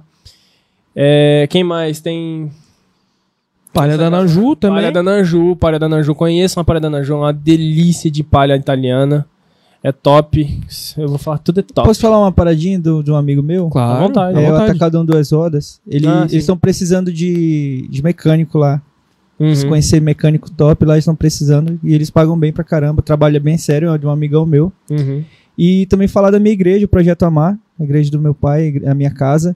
Lá também tem tipo uma exposição com meus trabalhos, sabe? Que eu pinto quadro durante o culto. Tem, tem um que fica na, na entrada da. É da um igreja, leãozão né? É um lá. leãozão. Aí na parede tem vários quadros que eu pinto durante o culto, eu vou pendurando lá. Aí tem meio que uma Cara, que exposição. legal. Então, é, Eu passo lá na frente todo dia. se quiser passar lá, passa no sábado, no domingo. Vocês Uhum. estão convidados, você e o Japa. Cara, agradeço. Vamos com lá certeza. aparecer lá. É muito louco, vocês vão ver eu dançando também, que eu faço dança. Eu pinto ao mesmo tempo que eu tô ali Pintando, tô Enquanto dançando. tá rolando o som, você tá fazendo as É, performances. isso. Lá. Cara, que É legal. muito louco. Então, vocês são meus convidados. Obrigadão, mano. Cara, obrigado demais. Parece lá. Tu vai amar que o pessoal tudo é músico, tudo doido lá. né? Essa é a ma- metade da renca de lá. Então vamos. E é isso aí, gente. Obrigado a quem Isso aí, acompanhou até galera. agora. A partir de amanhã esse episódio vai estar no Spotify, no YouTube. Os cortes vão começar a sair a partir de quarta-feira, certo? Vai dar uma Quinta-feira- mas aproveita os que tem lá. Quinta-feira tem Decora Kaki com suas manobras insanas de pen spinning. Girar E é isso. Obrigadão. Mais uma É, vez, tamo junto. Curtam, compartilhe, Comente. comente, deixa o joinha, E conheçam o trabalho do Charles. se inscreve no nosso, no do Charles, de todos os nossos convidados. vocês, viu? Vamos fortalecer a nossa cena local, galera. Muito obrigado por mais um episódio. Estamos aí. Em breve vai sair um desenho na parede, né? Ah, É. tomara, hein? É, Tomara. será? Vamos será ver, vamos mesmo? ver. Será que vai sair um desenho? Será? Fica aí essa Fica, fica, fica questionamento. no ar, Fica fica no ar. Nossa, eu babei. Dá nada. Não, bom, bom, bom, bom que tá nessa câmera aqui, eu tô o tempo todo olhando pra aquela Ah, lá. eu, eu, eu, Enfim. tem hora que eu tô. Eu não Eu, eu não pra sei pra onde o Japa tá direito. jogando as Eu tô câmeras. acostumado com, com câmera. Enfim, galera, brigadão. Fico- Até quinta-feira. Se inscreva no YouTube. Ah, tá aqui, a partir de semana que vem só no YouTube. Tamo junto. Tubiu. É nóis. YouTube, Valeu, galera.